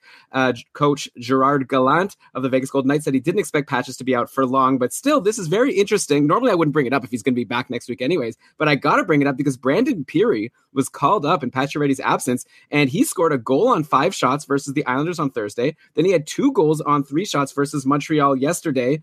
Vegas is playing again today, and I could try to be an awesome broadcaster and bring this up in real time. I can should- already tell you, Pirri Tell- is still playing with Smith and Stastny on the second line. And how's he doing so far today? Oh, uh, that I he doesn't have the only goal for Vegas. Oh, Vegas has scored another goal. This is very exciting to anyone listening. Nosek had the first goal. Uh, Reilly Smith from Marchessault and Nick Holden. So uh, I don't know how that happened. It wasn't on the power play because Smith and Marchessault don't appear to be playing together at least a lot this game. Yeah, so obviously sometimes the player shifts off, and we'll get into these lines in a second. So it Brandon looks it looks to me like I obviously like anyone can look this up for themselves after the fact, but I just want it looks to me like Smith and Tuch have uh, swapped spots a couple times. So Tuch has been playing on the second line uh, a little bit, and Smith has been playing on the first line a little bit. Okay, and but Brandon Pirri has been playing on a line with Paul Stastny and Reilly Smith for the most part, which is a really great spot. Probably doesn't last when Max Pacioretty comes back, but still, Brandon Pirri's this guy who every single time I want to sort the players in free agency in my league by like average points in last season, he's always the top because I think he played like one game and scored two goals, maybe had two games, like, and now he's doing it again this year. He's probably going to get sent back to the minors. He's once again for this year going to be the guy with the best average fantasy points per game because this guy is clearly a goal scorer. And by the way, Brandon Pirri doesn't just get lucky when he comes to the NHL. He, so far in the minors this year for the Chicago Wolves of the AHL, he's got 17 goals and 41 points in 28 games, which is insane. Last year, he had 52 points in 57 games. Why hasn't Brandon Pirri been able to crack the Vegas lineup? Like, I'm curious. Do you think he's going to stick around when Pacioretty returns? Like, he seems pretty good. This is like our bi- biennial or triennial Brandon Pirri hype segment. Like this happens with Pirri a lot. This is his ninth season in the league. Vegas is his fifth team. And with every team he's played for along the way, including the team that drafted him, Chicago, then Florida, then the Rangers, and then Anaheim, and now Vegas, we've always had this maybe this is the right place moment with him where like he can finally get the deployment he needs to be a productive NHLer. He's generally been a half decent NHL player over the course of his career, and uh, he's rarely gotten consistently good deployment. And I don't know why that is. I mean, obviously, like he's never sticking with any roster. Uh, case in point, Pirri had three goals in two games with Vegas last season, but that's all the action he saw. So it's lovely that they're giving him a third game this year after he scored three goals in two games again for them. I would love to see with Brent what Brandon Pirri could do with steady deployment on a second line. I also just can't be certain uh, Pirri won't just lose that spot for the same reason, whatever it is that he's lost roster spots his entire career. He's almost like a modern day Jason Doig. Okay, I, I, don't get the reference. I don't. It's a throwback AHL reference. This guy was like tearing, or Denny Hamel. Like these guys tore up the AHL for their whole careers, but they never got a fair NHL look. Although I don't think either of them ever got uh, quite as many NHL looks as Brandon Pirri has gotten. So we'll see if he can take advantage of it this time.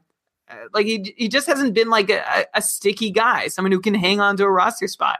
Yeah, maybe he's like really good at scoring goals but bad defensively or something like that. Uh, and yeah, so the, it is interesting what Vegas is doing with their lines. It looks like they are experimenting with taking Reilly Smith off the top line and putting Alex Tuch there instead to play with Marchessault and William Karlsson. I assume it's not worth digging too much into the Vegas lines just because Pacioretty will return and things will get switched up again. But so regardless, we should point out Alex Tuch's assist yesterday brought him to 26 points in 30 games on the season. That is a 70 point pace for those keeping score at home. So this Alex Tuch seems like, I don't know, we'll see. Like, there's still a lot of season to go, but this guy seems to be for real. He's getting great deployment, taking advantage of it. Sometimes he's on the top power play, sometimes he's not. So sometimes that's good. That's going to be something that's going to really determine. I don't see a non top power play guy with everyone healthy being able to get 70 points on the year or a 70 point pace in Tuch's case, because obviously he won't get 70 points because he was injured for a while. But yeah, this guy is for real, should be owned in all leagues. Not even worth discussing him, I don't think. Uh, we can quickly discuss the defense situation. Colin Miller's missed now three games after being out again today. I guess if you've held Shea Theodore, you might as well continue to hold him until Colin Miller will be back. Uh, Theodore had nine shots in his last two games with Colin Miller out. He was getting top power play time, though. You know, like I don't really know if Shea Theodore is that good. Like even he's kind of like Dennis Cholowski right now. Like even getting the top power play time, it's not like he's doing too much with it. And then you've got someone like Nate Schmidt, Brian, who after his two three point games in the last couple of weeks, he's now at the same half point per game pace as Shea Theodore is at. Who would you want between these two actually moving forward? Like assuming Colin Miller comes back, Colin Miller gets back on the top power play, Theodore or Nate Schmidt maybe both play on the second power play as Vegas sometimes does. Like, who do you like better between these two guys as a defenseman to own, especially like a bangers league? You know, because Nate Schmidt gives a, I think, a little bit better peripherals, but you'd assume Shea Theodore should give you more points. Though Nate Schmidt has had a couple of these outbursts recently and is up to nine points in 18 games. Yeah, so there's no straightforward answer here. It totally depends on the weights of your categories and what your team needs, really. Like if a couple blocks and hits are going to put you over the top week to week, you want Nate Schmidt if he's going to be the one turning categories. If you're desperate for points and you want someone with better uh, scoring upside, then Shea Theodore is the guy you'd prefer. Um, yeah, Schmidt, of course, has has a better chance at filling categories without scoring points. So you just have to decide which profile of player is going to make the bigger difference for your roster, and then add either Theodore or Schmidt accordingly. Yeah, I mean, you say it. I, obviously, that's the that's the answer there. But the thing is, I don't know if Nate Schmidt is so like like I said, he's up to the same point per game pace as Shea Theodore is right now. So, yeah, do you think that's so, unsustainable? I don't think it's like incredibly sustainable. Like also because I think Theodore could do better. Like he he's lost his deployment, which he could get back. So I don't know that either one's point paces really tell their story. Although Nate Schmidt is a decent guy to to look for 35 points from while putting up a bunch of peripherals. Yeah, so keep your eye on him. And if he's in free agency, you need a defenseman. Maybe you could do worse. Uh, okay, one more injury. Let's talk about Matt Dumba, who has a very disappointing prognosis, unfortunately. Unlike Max Pacioretty, Matt Dumba is going to have surgery for an upper body injury next week. And so I guess he's going to be out long term. Hopefully he comes back at some point this season. Dumba had actually slowed down a bit lately after his hot start, but still having a great season overall 22 points in 32 games. That's a 56 point pace. We all recall that Dumba had 50 points last year. And we were talking about that as like, oh man, will he be able to repeat that? And he was well on his way to beat that pace, though I guess it would have depended how long this cold streak would have gone for. So, okay, so Dumba's out. Got to imagine this will benefit Jared Spurgeon, right? He's been seeing an uptick in ice time, a good amount of power play time in Dumba's absence, including over four minutes of power play time, which is 68% of his team's power play time yesterday versus Dallas. That said, Jared Spurgeon is pointless in four games, so I'll bet that he could be bought cheap right now or grabbed out of free agency in a lot of leagues. I'm curious to know, Brian, what would you recommend pe- people jump on Jared Spurgeon if they can? He has 19 points in 35 games on the season. That's a 45 point pace. Last year, he paced for 50. Would you expect somewhere between these two numbers moving forward? And as far as these last four games go, by the way, like uh, Minnesota has only scored three goals in these last four games. There haven't been a lot of points to go around. So I wouldn't get too, con- or maybe you tell me if I'm wrong. Maybe like Matt Dumba being injured means that this team is not going to score as many goals moving forward. But yeah, the whole team's not scoring. So obviously that includes Jared Spurgeon. But I really like his spot right now, and I feel like you could get him in a lot of leagues. First, let's just acknowledge how dumb it is that Dumba is out because he decided to fight. Why? Why do that? Ruining Come on. everybody, ruining your, ruining your own season and everybody who depends on you.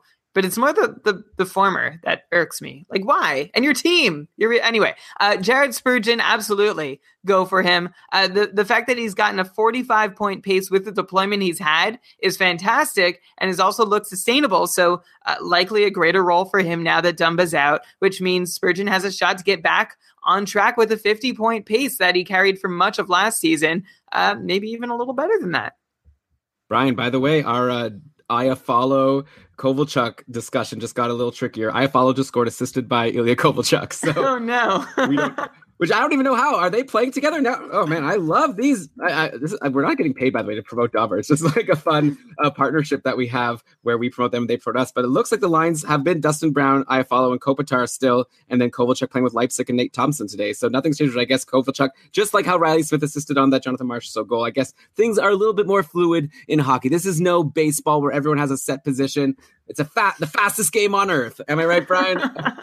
yes, thank you, 90s NHL marketing campaign. uh, another guy in Minnesota, I'll bring up Zach Parise, is in his first big slump of the season. I saw in Roto World, it was like Parise in his first slump of the year as he's pointless in four games. But again, Minnesota's only scored three goals in these past four games, so I feel like people shouldn't be concerned. And if you could buy low on Zach Parise, he's still someone I'm excited about. Unless you're going to tell me, like I said for Spurgeon, that you're like concerned that Dumba being gone is actually going to contribute to Minnesota scoring a lot fewer goals moving forward.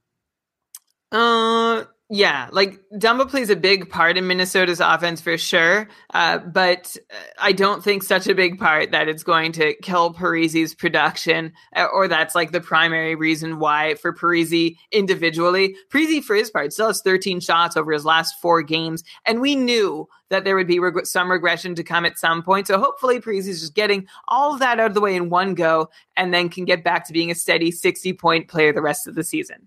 Okay, and Brian, let's finish off the show with some line changes, hot streaks, cold streaks. Uh, so far, we've been doing injuries and outjuries and sprinkling those other things in along the way. Uh, we got to talk about Edmonton, right? I was all excited last week about Alex Chiasson or Chiasson killing it on the top line last week. So, of course, Ken Hitchcock had to shift things around yesterday, and he ended up putting Ryan Nugent Hopkins back on the top line with McDavid, dropped Draisaitl to line two, and then also dropped Chiasson to play with Draisaitl, and Jesse Puljujarvi got the third spot on that top line, the third wheel spot as you're trying to coin. Uh, Puljujarvi, who also scored on Tuesday, by the way, versus St. Louis, he assisted on the Ryan Nugent Hopkins goal that opened the game, opened the scoring of the game, the 6 3 loss to Tampa yesterday. But then apparently I saw on Roto World again that midway through, Puljujarvi got dropped down to the third line, and Chiasson got back with McDavid, but Ryan Nugent Hopkins stayed on the top line. So all this just tells me that there's going to be more line shuffling, and I'll be very curious to see now that you know Hitchcock's going to have his like Christmas dinner. He's going to have a lot of time to sit and reflect on his life, and maybe he'll come up with all new fun lines for us to look at come Thursday. So hard to recommend. Like I was going to go into this episode after I saw that Puljujarvi was going to the top line. I was going to be like, Brian, should people be rushing to grab Jesse Puljujarvi? Now it seems like probably not, right? Since there's no guarantee that he's going to be on the top line. There has been like words written about how Hitchcock likes Puljujarvi and he apparently wants to give him a chance and thinks he could be good. I don't know what you're laughing at me for, but I'm curious to know what's your take on this top line situation. If there's any fantasy impacts that people need to be rushing to uh, address. I just like the way you framed it. There have been words written, just as there have been words said. Uh, like a lot of, but but then you followed up with like it was a substantial Ken Hitchcock quote or or feeling about Ken. Anyway, we could talk about this till the cows come home, which is why I was laughing. Uh, the my point is essentially the same. I feel like I said the exact same thing last episode. Cows come home, uh, but I feel the same way. I don't know who is going to be on the top line in Edmonton. All I know is that you want that guy. Uh, and at the moment, I have no idea who has the upper hand. It would be like, I still don't even know what the Oilers have done with Puljujarvi's development. Like, have they kept him out of a starring role too long, or have they not put in the, the right amount of time developing him? Like, I am so lost on well on where Puljujarvi is in his development trajectory and like how Edmonton has handled him and how that affects whether he's ready to play on a line with McDavid for extended time or not. Uh, I would love to see him up there just because I feel like he's an exciting player who I'd love to see uh, just what he can do. And uh, beyond that, I can't really say I have any insight as to who is going to be the third wheel on the top line. Yeah, or even the second wheel because it was Draisaitl. Even though you can't call Draisaitl or Ryan Nugent Hopkins the second wheel, both really great players. And Nugent Hopkins has been great even off that top line. Like all this time that Nugent Hopkins has been bumped, he's still getting points. I'm starting to regret, uh, as I've been called out in the chat room here. I am starting to regret having traded him for Rickard Rakell back when he got bumped from the top line. Though, I mean, to be fair, Ra- Rakell being injured is not exactly something I could have projected, but uh, we'll see what happens when he's healthy and for the second half of the year. Uh, what are we? Oh, what was I gonna say? Oh yeah, Chiasson, by the way, still held a spot on the top power play. He actually scored a power play goal yesterday, and with the fact that he apparently got back on the top line at some point, I wouldn't be dropping him just yet. If you have Alex Chiasson, at least wait till the line combos come out because I feel like he's still the front runner to be on the top line or at least the top power play come the next line combos when they come out. I guess Wednesday or whenever. Uh, another line combination change that I wanted to point out is the Montreal Canadiens decided to make some changes recently. Andrew Shaw had been on the top line with Drouin and Domi for a long time, and he's having such a great season, but he's been bumped. He was bumped for Lehkonen on Thursday, and then Paul Byron took that spot yesterday, and Paul Byron responded with his second goal in two games. If Paul Byron sticks on that top line, I've got to imagine he's worth grabbing for next week's. The Habs play Friday, Saturday, and again, like I said before, like there's very few teams playing on Friday. So you know, if you have a guy playing on Thursday that's just going to be on your bench, you might want to consider dropping him for someone like Paul Byron, who's had a decent enough season himself, and he's really great, especially for league counts peripherals. Like he's actually really good for blocks. He gets like a block per game and two hits per game. And if he's going to be playing on a line with Drouin and Domi, I think there's a decent chance that he's going to get you a point on that Friday. I'm into Paul Byron as like the stream of the week right now, and then maybe you end up holding on. Like people who had Andrew Shaw were loving him and thinking maybe he would be a guy to hold all season. It's kind of a bummer that after this amazing season, he's now been relegated not even to the second line, not playing with Gallagher, but the third line, playing with Lehkonen and Kotkaniemi. He now only has one assist in his last four games after that amazing run. Like Andrew Shaw had eight goals and 10 assists in his previous 18 games before this last four games. So, Brian, what do you recommend for people? If they have Andrew Shaw, is it time to just forget about him and let go because he's been bumped from the top line? Do you say thank you next and move on?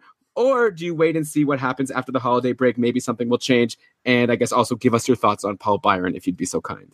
It comes down to how patient you can afford to be depending on where your team is in the standings, right? If you can afford a week or two of Andrew Shaw not playing on the top line, just in the hope that he gets back up there and the chemistry comes back and he continues putting up points. Like we pointed out how uh, his production, Andrew Shaw's, was unsustainable on the top line, but it was still better than like you know, maybe several of your best free agent possibilities. So I think that's what it comes down to uh, how much you can afford to to hang with him on your roster while you wait to see how the situation plays out. In the meantime, you might want Paul Byron, but again, we talked about unsustainability on that top line in Montreal. And so it's great that Paul Byron's there, but of course, it's not like being the third man on the top line in Edmonton or even the top line in LA necessarily, although I might catch some heat for saying that. Um, so, you know, you want a top line player, uh, but eh, is Paul By- like consider the other free agent options like neither Byron like Byron top line okay Shaw top line okay uh, neither one knocks my socks off especially if they're not on the top line. Sure, fair enough. Though I do like Paul Byron in your multi-category leagues. If he's going to be on the top line, he will likely help you, even if he doesn't get a point. Plus, that Friday, that might make you want to get the Montreal guy over the LA LA guy just for that game because he'll be on that top line. Who else should we talk about here, Brian? How about Brayden Schenn? Because everyone seems to want to talk about Brayden Schenn on our Facebook group. Everyone's asking, should I drop him? What do I do with this guy? We get tweets about Brayden Schenn.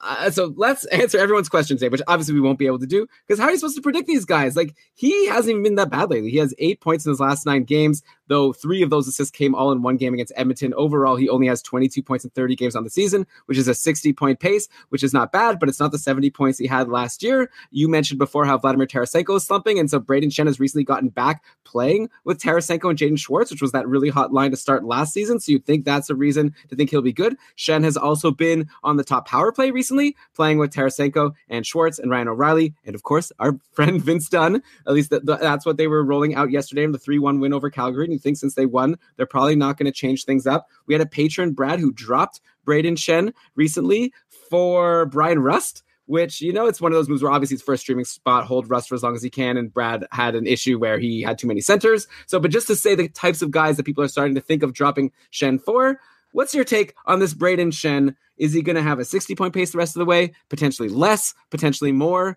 Where would you land on him right now?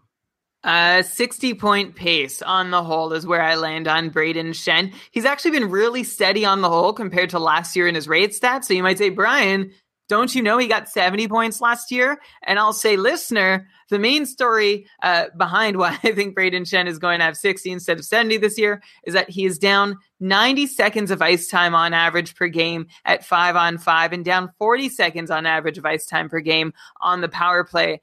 And that's kind of a big deal. Schenn saw a career high 19 minutes and 44 seconds of average time on ice last year. And that was a big reason why he was able to exceed so many expectations and get all the way up to 70 points. With Schenn getting less time, though, of course, there's less opportunity to get all the way there. So, yeah, I think we can pretty much call a spade a spade here. Schenn is on a 60 point pace. Everything looks reasonably sustainable. So, that's probably where he's going to stay, unless that top line can finally get super hot with him on it. And that leads him to getting uh, points on more goals and also more usage. But without seeing that happening, I'm not getting too excited about him uh, being more than a 60 point player. But the upside remains. Yeah, the upside remains, but maybe the downside remains. But it seems like you're saying that you think 60 points is pretty much a sure thing, and then you're just saying the upside remains, but you're not too concerned about him potentially being like a 50 point player, right? No, I think 60 points is a fair representation of what he's been able to offer while being shuffled around the lineup and while being on a team that struggles to score goals. So I'm I'm happy to stick with him there. All right. So people don't, don't be so concerned. Brian says you're fine. At least a 60 point guy. You usually can't do much better than that out of free agency. Uh, since we're on St. Louis, Vince Dunn had an assist yesterday. It was his fifth in his last six games. So none of them on the power play, which actually I see is pretty promising because you'd expect him to get some power assists playing on that top unit that is a star studded top unit that maybe doesn't produce as much as you'd expect them to. So yeah, don't forget about Vince Dunn. He was looking like a guy worth owning earlier in the year. Then he went totally cold, but now he seems to be heating up a little bit. So if you need a defenseman, maybe you could do worse. And Brian, uh, maybe quickly, any advice for the Tarasenko owners? You already went through how badly he's been doing. People who drafted him were expecting a 70 plus point guy. Instead, they have someone who, after going pointless yesterday, is at 22 points in 34 games, which is a 53 point pace. Ugh. Should people like just if they have him, do you sell while he still has name recognition, or do you expect him to get back to the paces we've seen over the past few years? If it were me, uh, I'm selling on Vladimir Tarasenko if there's someone who really believes he can get back to form and uh, won't buy too low for me on him. A couple sad trends from last year that seemed unsustainable have continued into this year. And that's Tarasenko having a low on ice shooting percentage on the power play and also a low five on five IPP. Just because they're carrying over from last year uh, doesn't mean I expect them to stay down in the dumps where they are. Like if regression uh, happens, which we expect it to, we have no reason not to. This is just an extended run of bad luck for Tarasenko and that he can expect a points bounce back there. But there are a couple of new trends that add to the misery of the old unsustainable ones continuing. Uh, first off, Tarasenko's shooting like less than 6% at five on five, which is only about half his usual conversion rate in prior years. In prior years, so Tarasenko has just five goals on 84 five on five shots. And he'd have closer to 10 goals on those 84 shots if things were going as usual there. The weird part is that Tarasenko's even strength uh, expected goals for per 60, like his personal number, is actually the highest it's been in the last four years. So hopefully uh, that can all turn around and like he's just getting smashed by percentages. Um, another thing that Tarasenko is going to have to work harder himself to do that we can't just wait for regression to naturally turn around and take its course is uh, his shot rates. He has a fewer even strength shot attempts for 60 minutes than in past years, but like not to the point that he should be having a 53 point season or honestly even like a 60 or 65 point season. He should still be okay. I'm keeping the faith to some extent, but I also wonder if St. Louis uh, has been doing the right thing as a team with their coaching change. You've had Mike Yeo fired, Craig Berube come in, and and not a whole lot seems to have changed or or improved uh, from coach to coach. Um, so if I'm a Tarasenko owner, I'm probably seeing what kind of return I could get. The thing is that I'd love to get a top line, top power play guy uh, that I can count on for 70 points. I just don't know if anyone's going to give you that if you're a Tarasenko owner. Like you're going to have to take a bigger hit than that. Um, so I guess to sort of contradict my the way I open this answer, I'm not going to sell Tarasenko for for cheap, but I will give up, say, five or 10 points off of my preseason projection if I can get a little more certainty in return. All right, Brian, I'll throw out a name here to you, okay? Would you trade Vladimir Tarasenko for Jake Guentzel, who has 33 points and 36 games at this point? Not top power play, but playing with Crosby, has been doing good all year there, really consistent. I feel like a Tarasenko owner can probably get Guentzel because you'd imagine Tarasenko has higher upside, but Guentzel's been fantastic. What's your gut say? My gut is that I would want to do that. Guentzel's doing pretty well. Uh, I don't see like any massive unsustainability. Uh, his on ice shooting percentage is a little high. I don't love that he's not on the top power play. Man, like Tarasenko still remains, I think, the guy with a higher ceiling. It's just a matter of how lost is this season for St. Louis. That's a really good one, Elon. I think I try and get Guentzel, and then maybe I can get a little sweetener because whoever's trading Guentzel probably is like, oh, Guentzel only had 48 points last year. I'm getting a really good deal here. Yeah, so this is maybe the area of player you're thinking of if you're thinking of trying to sell Tarasenko. Don't go too much lower than that because he does have the upside, like you said. Uh, we mentioned uh, Corey Crawford's concussion last week, which is of course very sad news, and I hope he'll be okay. Uh, I wanted to point out that Cam Ward has really stepped up. He stopped 30 of 31 in a 2-1 win over Nashville on Tuesday, and then he stopped 26 of 28 in a 5-2 win over Dallas on Thursday. Look at that. That's two Yeah. wins in a row for Chicago. And But I'm gonna I'm gonna interrupt you because to, to just to keep things up to date. Uh, today he gave up five goals on 26 shots Did against uh, at home against Florida. Oh, okay. Well, there you go. I mean, he is Cam Ward at the end of the day. Uh, but it does seem like Chicago could win some games. It seems like Cam Ward, that's like classic Cam Ward, right? Like he has some good games and then he totally blows you up. So I feel like in a league where you're counting your save percentages and your goals against average, that's going to sting. But Brian, in our uh, joint league where it only counts goalie wins and saves, you just care about if they win or not. I think we might have blown it by not grabbing Cam Ward when we had the chance last Sunday. But well, wait, like, do you think that Chicago can win some games? Or do you think that was just a couple lucky two games, and now today's getting destroyed by Florida is a lot more representative of what we should expect going forward? I think the latter. Okay.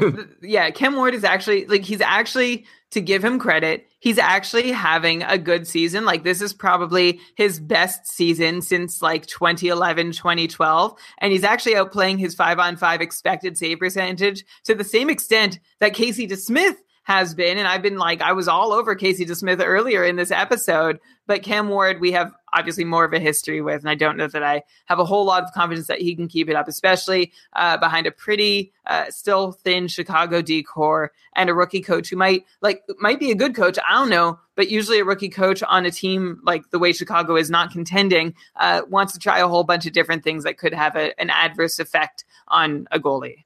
Yeah, I heard a rumor that uh, Cam Ward wasn't even going to play today. That's why I wasn't looking to see how he did today. I thought that Delia, I believe Yeah. is his name. So did I. Now it seems like he should get the next one. You'd think so. Yeah, we'll see what Chicago has in him. I also wanted to bring up Eric Gustafsson, who's been like pretty great this season. We brought him up at the start of the year as someone that you might want to own on Chicago if you want to get that top power play defenseman. He has been the top power play D man. It's been a bit of a rough road. A lot of people have taken their turn running that top power play, and Gustafsson even got healthy scratched a couple weeks ago. But overall, like going into today, he had three goals and two assists in his previous five games, getting big minutes, top power play, 18 points in 35 games going into today. He didn't get anything today. It was like a minus three. So if you have plus minus, maybe that's something to be concerned about. But we're looking at a guy who's on a 40 point pace right now. I kind of am seeing Eric Gustafsson as maybe another Neal Pionk. Like if you didn't grab Neal Pionk when you had the chance earlier in the season and you're kind of regretting it, then I feel like now's your chance to make up for it by grabbing Eric Gustafsson, a guy who we weren't really expecting to get top power play time to start the year, but he seems to be getting it. And there may be some ups and downs, but seems like a solid bet for like around a 40 point pace moving forward, unless you want to disagree with me, Brian. I mean, 40 points is is okay. I think I'd rather put him closer to 35 points. Gustafsson, to his credit, has seven goals in his last 14 games uh, and four assists. Uh, those seven goals have come on 24 shots. A couple of those goals came on the power play, where where you know each shot has a higher likelihood of going in generally. Um, but he's still shooting 29 percent over this run he's on, and that can't last. So yeah, that's why I think he's probably like I'll say 35 to 40 point guy, which I think does paint a different picture than if we say a 40 point guy, especially when you factor in the possibility that Gustafsson gets shuffled off the top power play unit again at some point. Although the new coach uh, seems less inclined to do that than Joel Quenneville had been, um, which may be something to consider here, or I'm just reading that wrong. And Jeremy Colliton uh, also just is going to play around with who gets on the top unit. But it's been Gustafsson for a good stretch of like six, seven games now. Not Colliton's entire tenure, but I wonder if uh, if he can hold the spot. I, I don't think quite Pionk levels Elon, but he's probably a good free agent defenseman uh, that'll last you at least, uh, well, could last you a little while.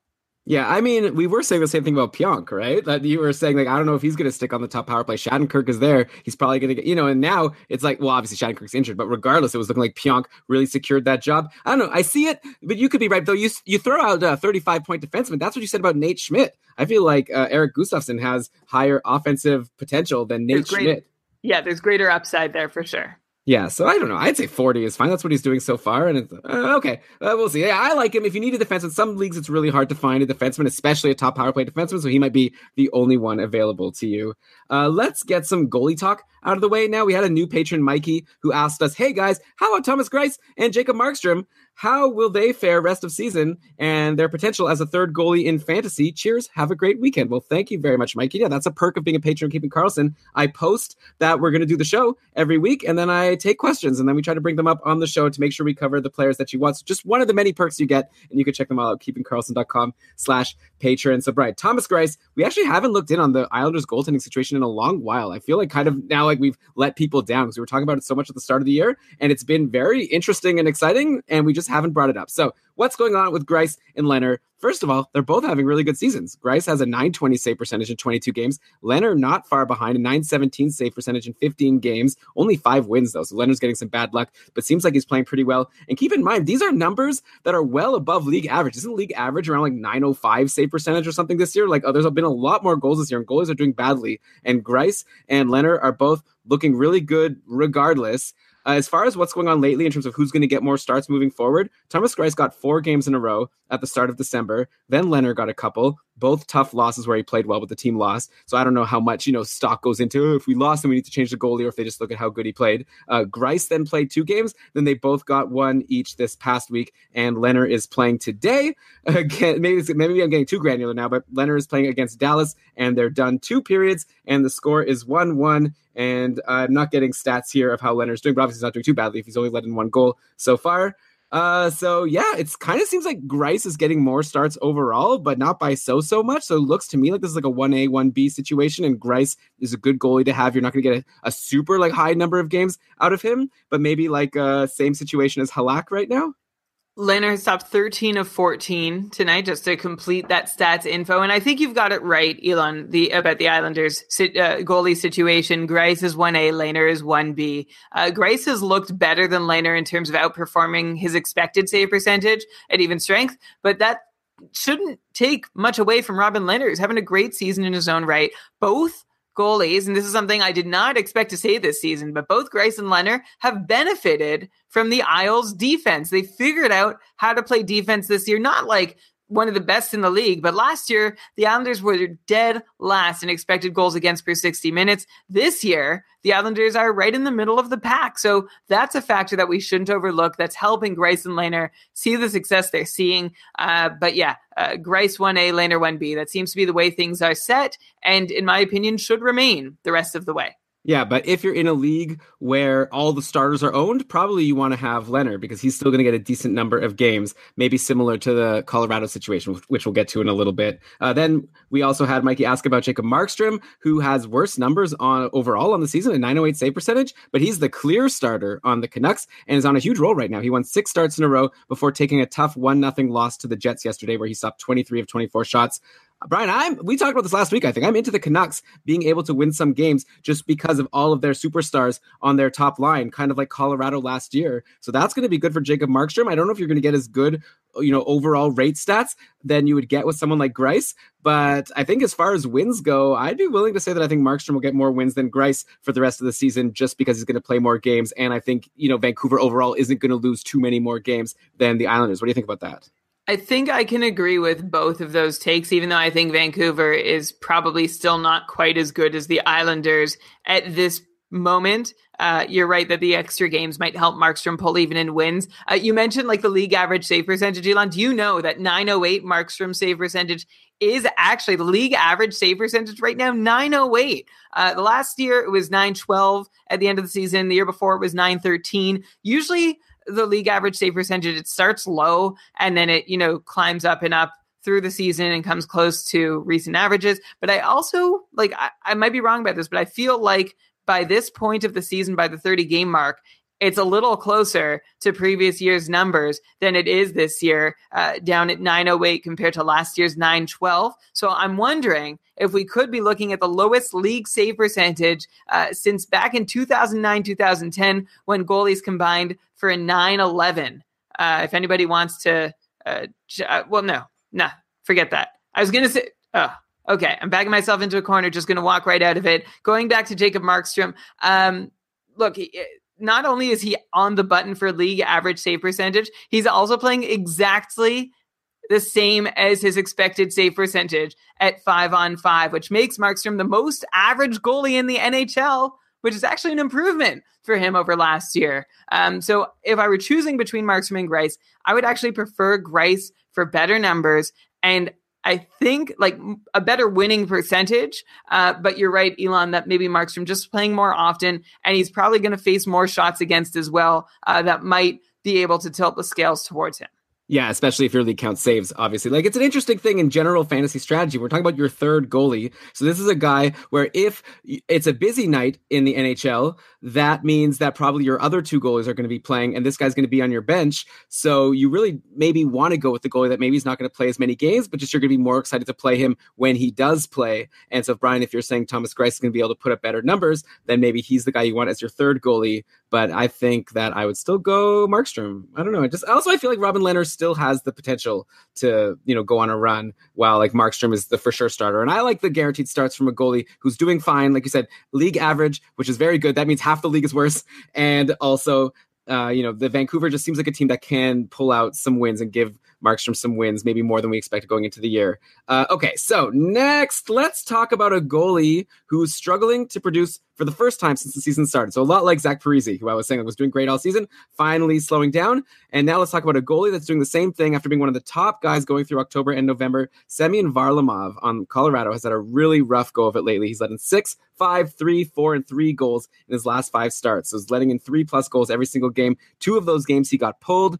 Philip Grubauer has filled in for the last three games, and he was great versus Montreal and against Chicago earlier in the week, but then got destroyed by Arizona yesterday. He only stopped 12 of 16 before getting pulled for a guy named Pavel Francouz. So I don't even know who that is, but apparently Varlamov was sick. So Pavel Francouz was the next in line to get some minutes on Colorado. But I'm sure Varlamov will be healthy next week. Though I guess with Varlamov, you never know. Maybe he's also sick and it's actually something more serious, like you're thinking it is with Craig Anderson. But what am I saying here? So Varlamov versus Grubauer now seems like we might have a bit of a goalie controversy here. Like it seemed after the first couple of months, like Varlamov was for sure the starter and Grubauer was a decent backup, but not someone that was going to steal starts. At this point now, are we like similar to the Islander situation? Maybe even a bit closer to like a 50 50 split, got to imagine people should be rushing to grab Grubauer at this point if he's still available, right? Like, what do you think about Grubauer versus Semyon Varlamov at this point in the season after Varlamov has been struggling? Ugh, I feel like by now, I wish we'd had some clarity about which guy uh, could take the lead in the Colorado net, but uh, nope, that's not where we are. Sadly, it feels like we're stuck at square one, where neither goalie has like where we thought that both goalies might be good enough to keep pushing each other uh, with his recent Varlamov like semi collapse, it looks like the Colorado is like stuck between two cold ending options where one of them really should have paid off. So I'm not sure if anyone has the upper hand. I feel like uh, a little break over the beginning of this week might be good to just reset everything. And honestly, I, I, am back at square one with this Colorado goaltending situation, except square one was with Varlamov holding like a slight upper, upper hand being the incumbent. I wonder if that upper hand is gone and it's like totally 50 50, uh, equal stock in each goalie from the team. And let's just see who can string together a few good games. Yeah, so you might have some interesting decisions to make if you're in a league where there's these goalies in free agency. Maybe Carter Hart is out there, maybe Grubauer is out there, and you've got some pros and cons. You've got to assume Grubauer has higher upside on what should be a better team, but Carter Hart might be a starter, but also Carter Hart might get sent down when Brian Elliott comes back. So yeah, a lot of interesting goalie situations as there have been all season long since no one can be relied on. We thought Varlamov was looking like someone that could finally be relied upon. Nope, not so much. Who knows who's going to be the next domino to fall, the next goalie to go on a big slump? I guess who's left that has been good all season long? I guess Pekka Rinne, uh, John Gibson has been pretty much good all season. So expect us to bring up one of those guys in the next few weeks as someone who's really slumping and wondering what's going on with them. Uh, by the way, Brian, how bad should we be feeling for anyone who paid big to get William Nylander when the hype was at its peak when he signed? I recall, like, I'm feeling pretty good about this because I said on my episode with Cam Robinson, I think I've mentioned this to you since then. Everyone was talking about Nylander. Everyone was so excited. This guy was going to come in. And I was saying, maybe time, good time to sell high because, uh, you know, he's good. He's not that great. He's never had more than 70 points. And so far, he's, though, like, exceeded my expectations in badness, if that makes sense. Like he has not been good. He only has two assists in all of the 11 games that he's played. Or what is this? Eight games. What am I writing here? Ah, I, I lost my spot. How about I'll just read what I wrote? He had two assists against Carolina back on the 11th, but that's all the production he's provided. And the Leafs have actually scored 18 goals in their last three games. And Nylander has provided a grand total of zero points and two shots in their last three games. That's before today. Let's see how Toronto did today. They're losing right now, four to three to Detroit. And Nylander has no points once again. So yeah, this is a disaster for anyone who was really excited to get him either in a trade or picked him out of free agency or probably drafted him and had him stashed in their IR up until the time when he finally signed because somehow Yahoo made a mistake and allowed him to be stashed in IR and gave him the O, even though I can't stash with Erik Karlsson in my O. So anyways, Brian, what are we doing with William Nylander here? He's been playing on the third line with Kadri and Connor Brown, not playing with Auston Matthews like people expected. He's been getting little power play time. He's only on the second unit. Are we approaching snoozer territory here, or would you be holding on for the rest of the season regardless, just because of the upside of him getting back with Matthews at some point and being good, being at least that 60 point guy that he was last year with upside for closer to 70? Like, would you say this is a buy low opportunity? Are you like rushing right now to send trade offers to the Nylander owners because you know you could get him for pennies? What's your general take on the situation? Because it is not looking good for Nylander right now. So it's still too early, right, to to really dig into Nylander's numbers as with anybody in their eighth or ninth game of the season, we're not reading too much into what's happening. Although I will say, like Nylander has yet to score on 11 shots at even strength, has a on ice shooting percentage beneath four percent. Um, that's hard for him. His rate stats are steady, so like early returns just look like eh, something's gonna happen for him eventually. The real thing is though is, is that there's only so much that Nylander is going to be able to do from the third line and second power play unit. Remember that the second power play unit in Toronto this season is very far from what the second, quote unquote, second or 1B power play unit that Nylander had been on last season. Um, this year for the Leafs, it's power play one or bust for for players, right? You're not going to collect a lot of points if you're not on that one main unit. There's nothing to say that Nylander can't take Nazem Kadri's spot on the top unit at some point, but until then, uh, playing with Marleau, Andreas Johnsson, uh, Tyler Ennis, and Jake Gardiner on the second unit is not uh, such a fantastic place to be. And also at five on five, playing on the third line, not a good place to be. Nylander seeing two minutes less of time on ice per game at five on five on average. So is this him just working up into the system, paying some dues for having held out that he's got to pay for whatever reason? I don't know, but I do know that until his deployment rises, uh, I can't get excited about him, nor can I really judge him terribly fairly and say, oh, he's a terrible player. He's not 70 points. Uh, we've got to see him in comparable deployment. So if you're holding on to him, that's all you're waiting for. Right. And we have to imagine it'll come at some point. The, the, the problem for Nylander owners is that the Leafs aren't about to have their hand forced. Like, there's no reason to throw Nylander up on their top power player in their top six because they are uh, one of the top goal scoring teams in the league. And maybe they prefer him rounding out their third line than stepping in to a top six spot where he might not move the needle a whole lot just because of how high uh, the needle already is. Yeah, it's uh it's tricky. I agree with you, Brian. We can't recommend for people to drop Nylander at this point, but it's a really tricky hold.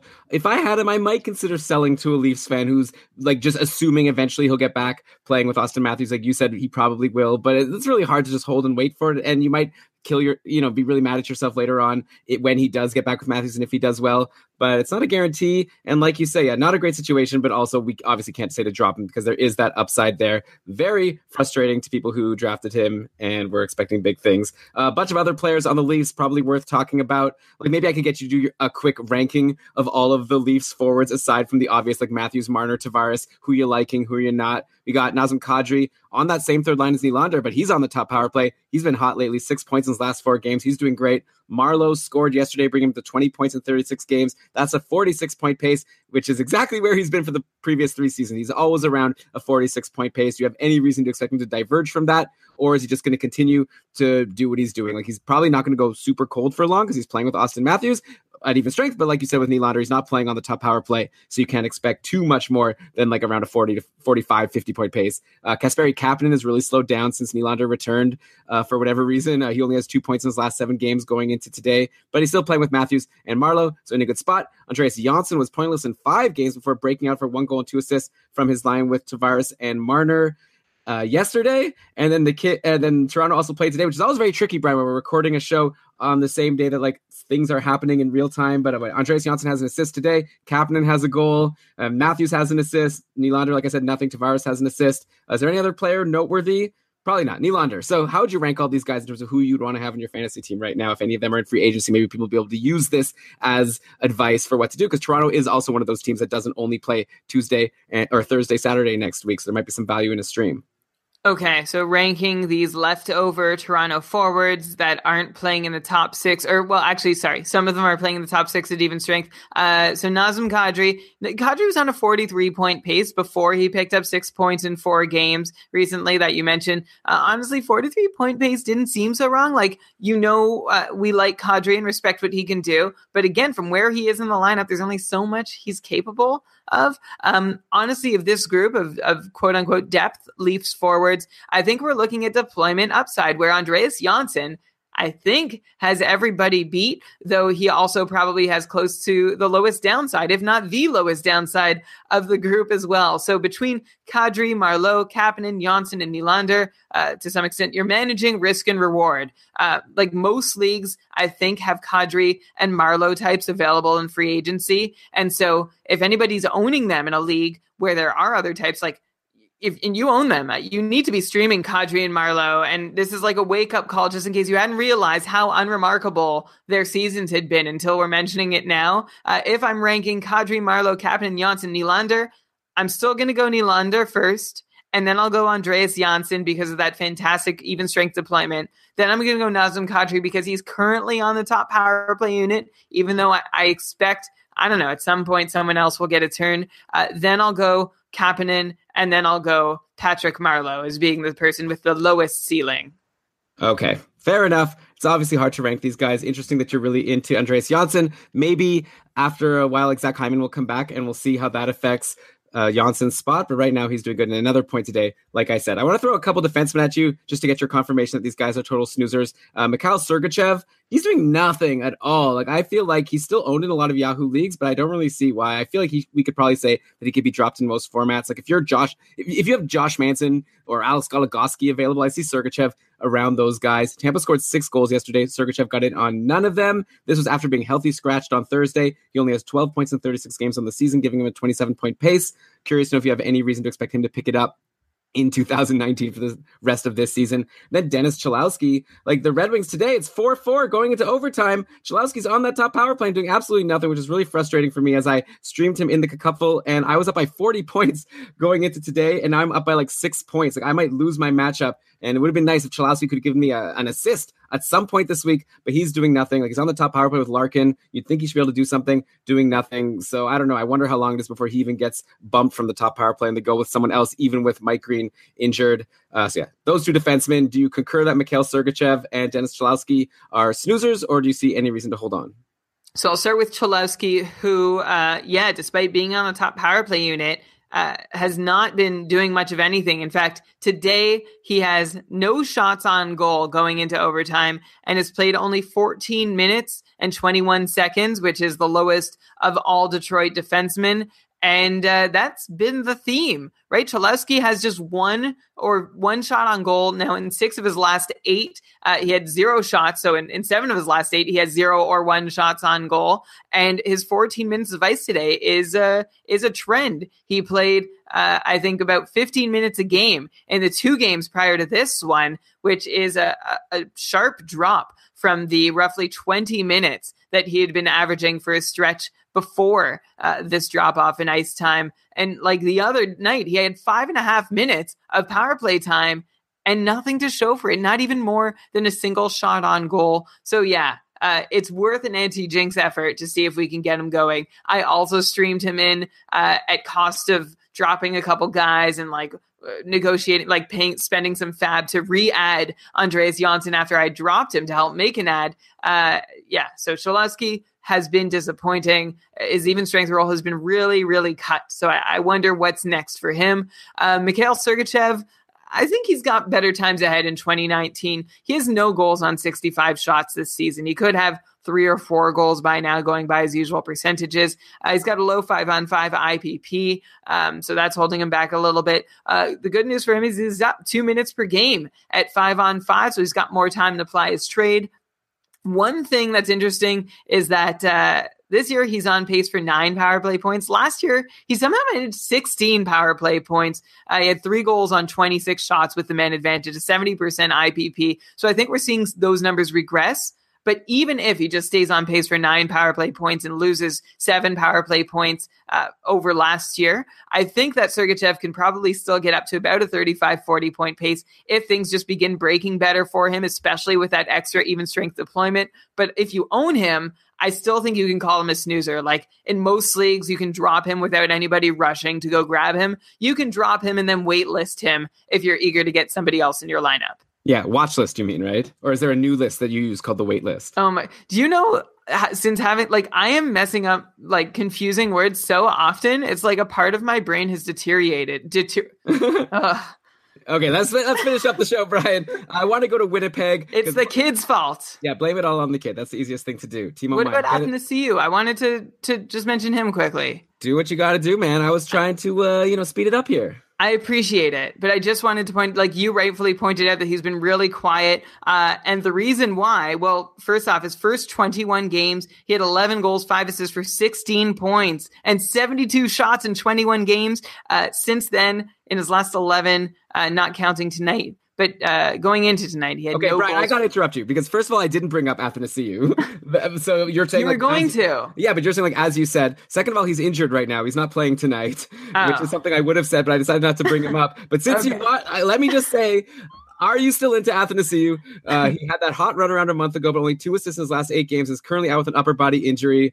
Is he the type you'd recommend stashing in IR plus, or can, if you can, or will he just be a fringe fantasy own regardless in most formats? Well, it stinks that Athanasiou, after having 72 shots in 21 games, has followed that up with just 21 shots in 11 games. Maybe it's related to this injury that's kept him out of the lineup tonight. I don't know. Um, his minutes are also kind of in the tank. Uh, he played 15 minutes a couple games ago, then 12 and a half minutes last game. So maybe, hopefully, this is injury helps explain it and he can have some time to heal and get back up to speed because something is different in his game compared to the first stretch of the season and the most recent 11 games. So I, I'm still a believer, but he needs to start putting pucks on net again. Well, hey, it sounds like you're describing Ilya Kovalchuk, right? Really good start. Then a bad 11 games, then an injury. Let's see if he gets two goals on his return, and then we can just say they're the same person and move on. Let's end the show in Winnipeg. We had a couple requests to talk about both Nikolai Ehlers and Kyle Connor. My question to you is, Brian, is there some rule in Winnipeg where only one is allowed to be hot at the same time? Ehlers was doing nothing for so long. He only had 10 points in his first 22 games, but is now on fire with 17 points in his last 14 games, including a hat trick versus the Sharks back on Thursday. Ehlers has been playing on the top line with Scheifele and Wheeler, which is, of course, a very sweet spot to be. He seems like he's totally made up for all of the slumping that he did earlier, and anyone who dropped him is regretting it big time. Meanwhile, Kyle Connor started the season with 24 points in his first 22 games. Was amazing, but only has four points in his last 14 games. He's totally disappeared. He's been playing on the second line with Laine and Little lately, and he's on that star-studded top power play, but not doing anything. Brian, what's going on with these two guys, and who do you like better between the two going forward? If you could only have one, are you more confident that Ehlers will slow down or that Kyle Connor will heat up? That's a really hard question. That's a really hard question. I don't know. Uh, is going to be my answer, but I'll talk it out and we'll see if I can come to an answer. First off, this is classic Nick Ehlers, right? He started the year with four points in 13 games. Everyone's like, I can't hold this guy anymore. I can't handle it. And nobody wanted to take a chance on buying low on him. And now, after 40 points in 13 games to start the year, Ehlers is already on a 62 point pace. Like, what a transformation. He has 14 goals on his last 61 shots in this strong stretch. So, scoring at a 23% conversion rate, including, like, did you see that silly hat trick where he essentially got lucky on each of the three goals? Like, it, it was the most, it was probably one of the most comedic hat tricks ever scored. Um, so he's going to regress a little bit, but uh, like he is a player. He's getting great at least even strength deployment. And uh, it's hard to think that he's going to slow down a whole lot from here. And then on the other end of the, the, the spectrum, you've got Kyle Connor. And again, this is classic Kyle Connor. Um, he's on a near identical pace to Nick Ehlers, but on the reverse trajectory where he started strong and now he's gone quiet. If I can remember from last season, he's going to be okay. Um, I see a couple reasons why I think so. His IPP is low, both at five on five and on the power play. Those should bounce back. Um, so I wouldn't get frustrated and let him go. Although I know it's tempting, just keep him on your bench for the busy nights. That that's how you can uh, get that frustration, take it out on him uh, in your lineup without letting him go completely. Uh, if I had to pick one, Elon, I think I'm going to go Kyle Connor for top power play deployment. Who would you go? I mean, it's really hard to say Ehlers, who's uh, on fire, and like take Kyle Connor instead of him, who's doing nothing. But I guess that's what makes you a uh, fantasy hockey robot. You're able to take the emotion out of it and just go with who you think's gonna be better moving forward, regardless. And yeah, I mean, there's no reason why. But the thing is also, like Nikolai Ehlers is playing with Scheifele and Wheeler. That used to be Kyle Connor's spot. They flipped. It was before Ehlers playing with Laine, So I wonder if that has something to do with it. Uh, it's really tough. Probably not a decision anyone has to make. But you're saying both of them are probably worth holding. And well, definitely worth holding. And Kyle Connor, you expect him to bounce back. And uh, I don't know. I don't. I don't have a good choice for this one. I think I would say Ehlers just because I'm more of like I'd rather have the guy on the hot streak. Like Kyle Connor slumping. Who knows if maybe he gets taught a lesson, gets bumped onto the third line, and maybe like someone like Mathieu Perreault finally gets a chance to get back into the top six. Like this guy was on fire for such a long stretch. He had nine points in 10 games before going pointless in his last two games. Of course, it's hard to expect him to continue a run like that, playing on the third line with Roslovic and Tanev. But uh, we got to give props to Mathieu Perreault, an early keeping Karlsson favorite when we were first starting to do the podcast, and he was on this great run. And who knows if Kyle Connor keeps slumping, maybe we're going to see more from Mathieu Perreault soon. Yeah, he's not going to do a whole lot from line three, though. We know the the option is always there that he can move around in the top six, so you can keep an eye out for that. But uh, like a speculative ad at best. Okay, and let's end the show. Brian, I got to ask you since we're on Winnipeg, Josh Morrissey, how good is Josh Morrissey? Like, he's pointless in his last two games, but he has 21 points in 34 games on the season. That is a 51 point pace. Is there any chance Josh Morrissey is a 50 point defenseman and he could keep this up? Is he the next Ryan Ellis, a guy who at least before didn't need a ton of power play time or at least top power play time in order to produce like this guy's on fire is it unsustainable or is he like now a new like superstar defenseman in the league or at least star defenseman Well, the difference between Josh Morrissey this year and every other year is that he finally, after picking up just three power play points in 164 career games before this season, has finally been given an opportunity on the power play. Remember when he was coming up?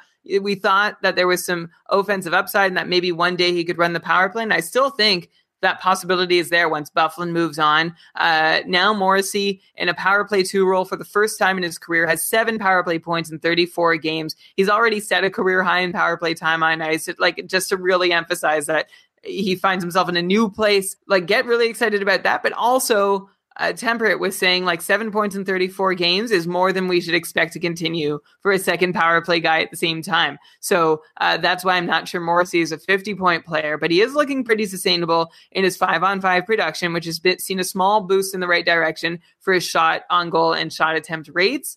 So 50 points is a little rich for me. I'm actually going to stick closer to 40 but uh, he, he's looking he's looking good. He's looking like the heir apparent to dustin Byfuglien. If you're in like a dynasty or keeper and uh, like that's deep enough for you to make a move on him now uh, make a move on him now.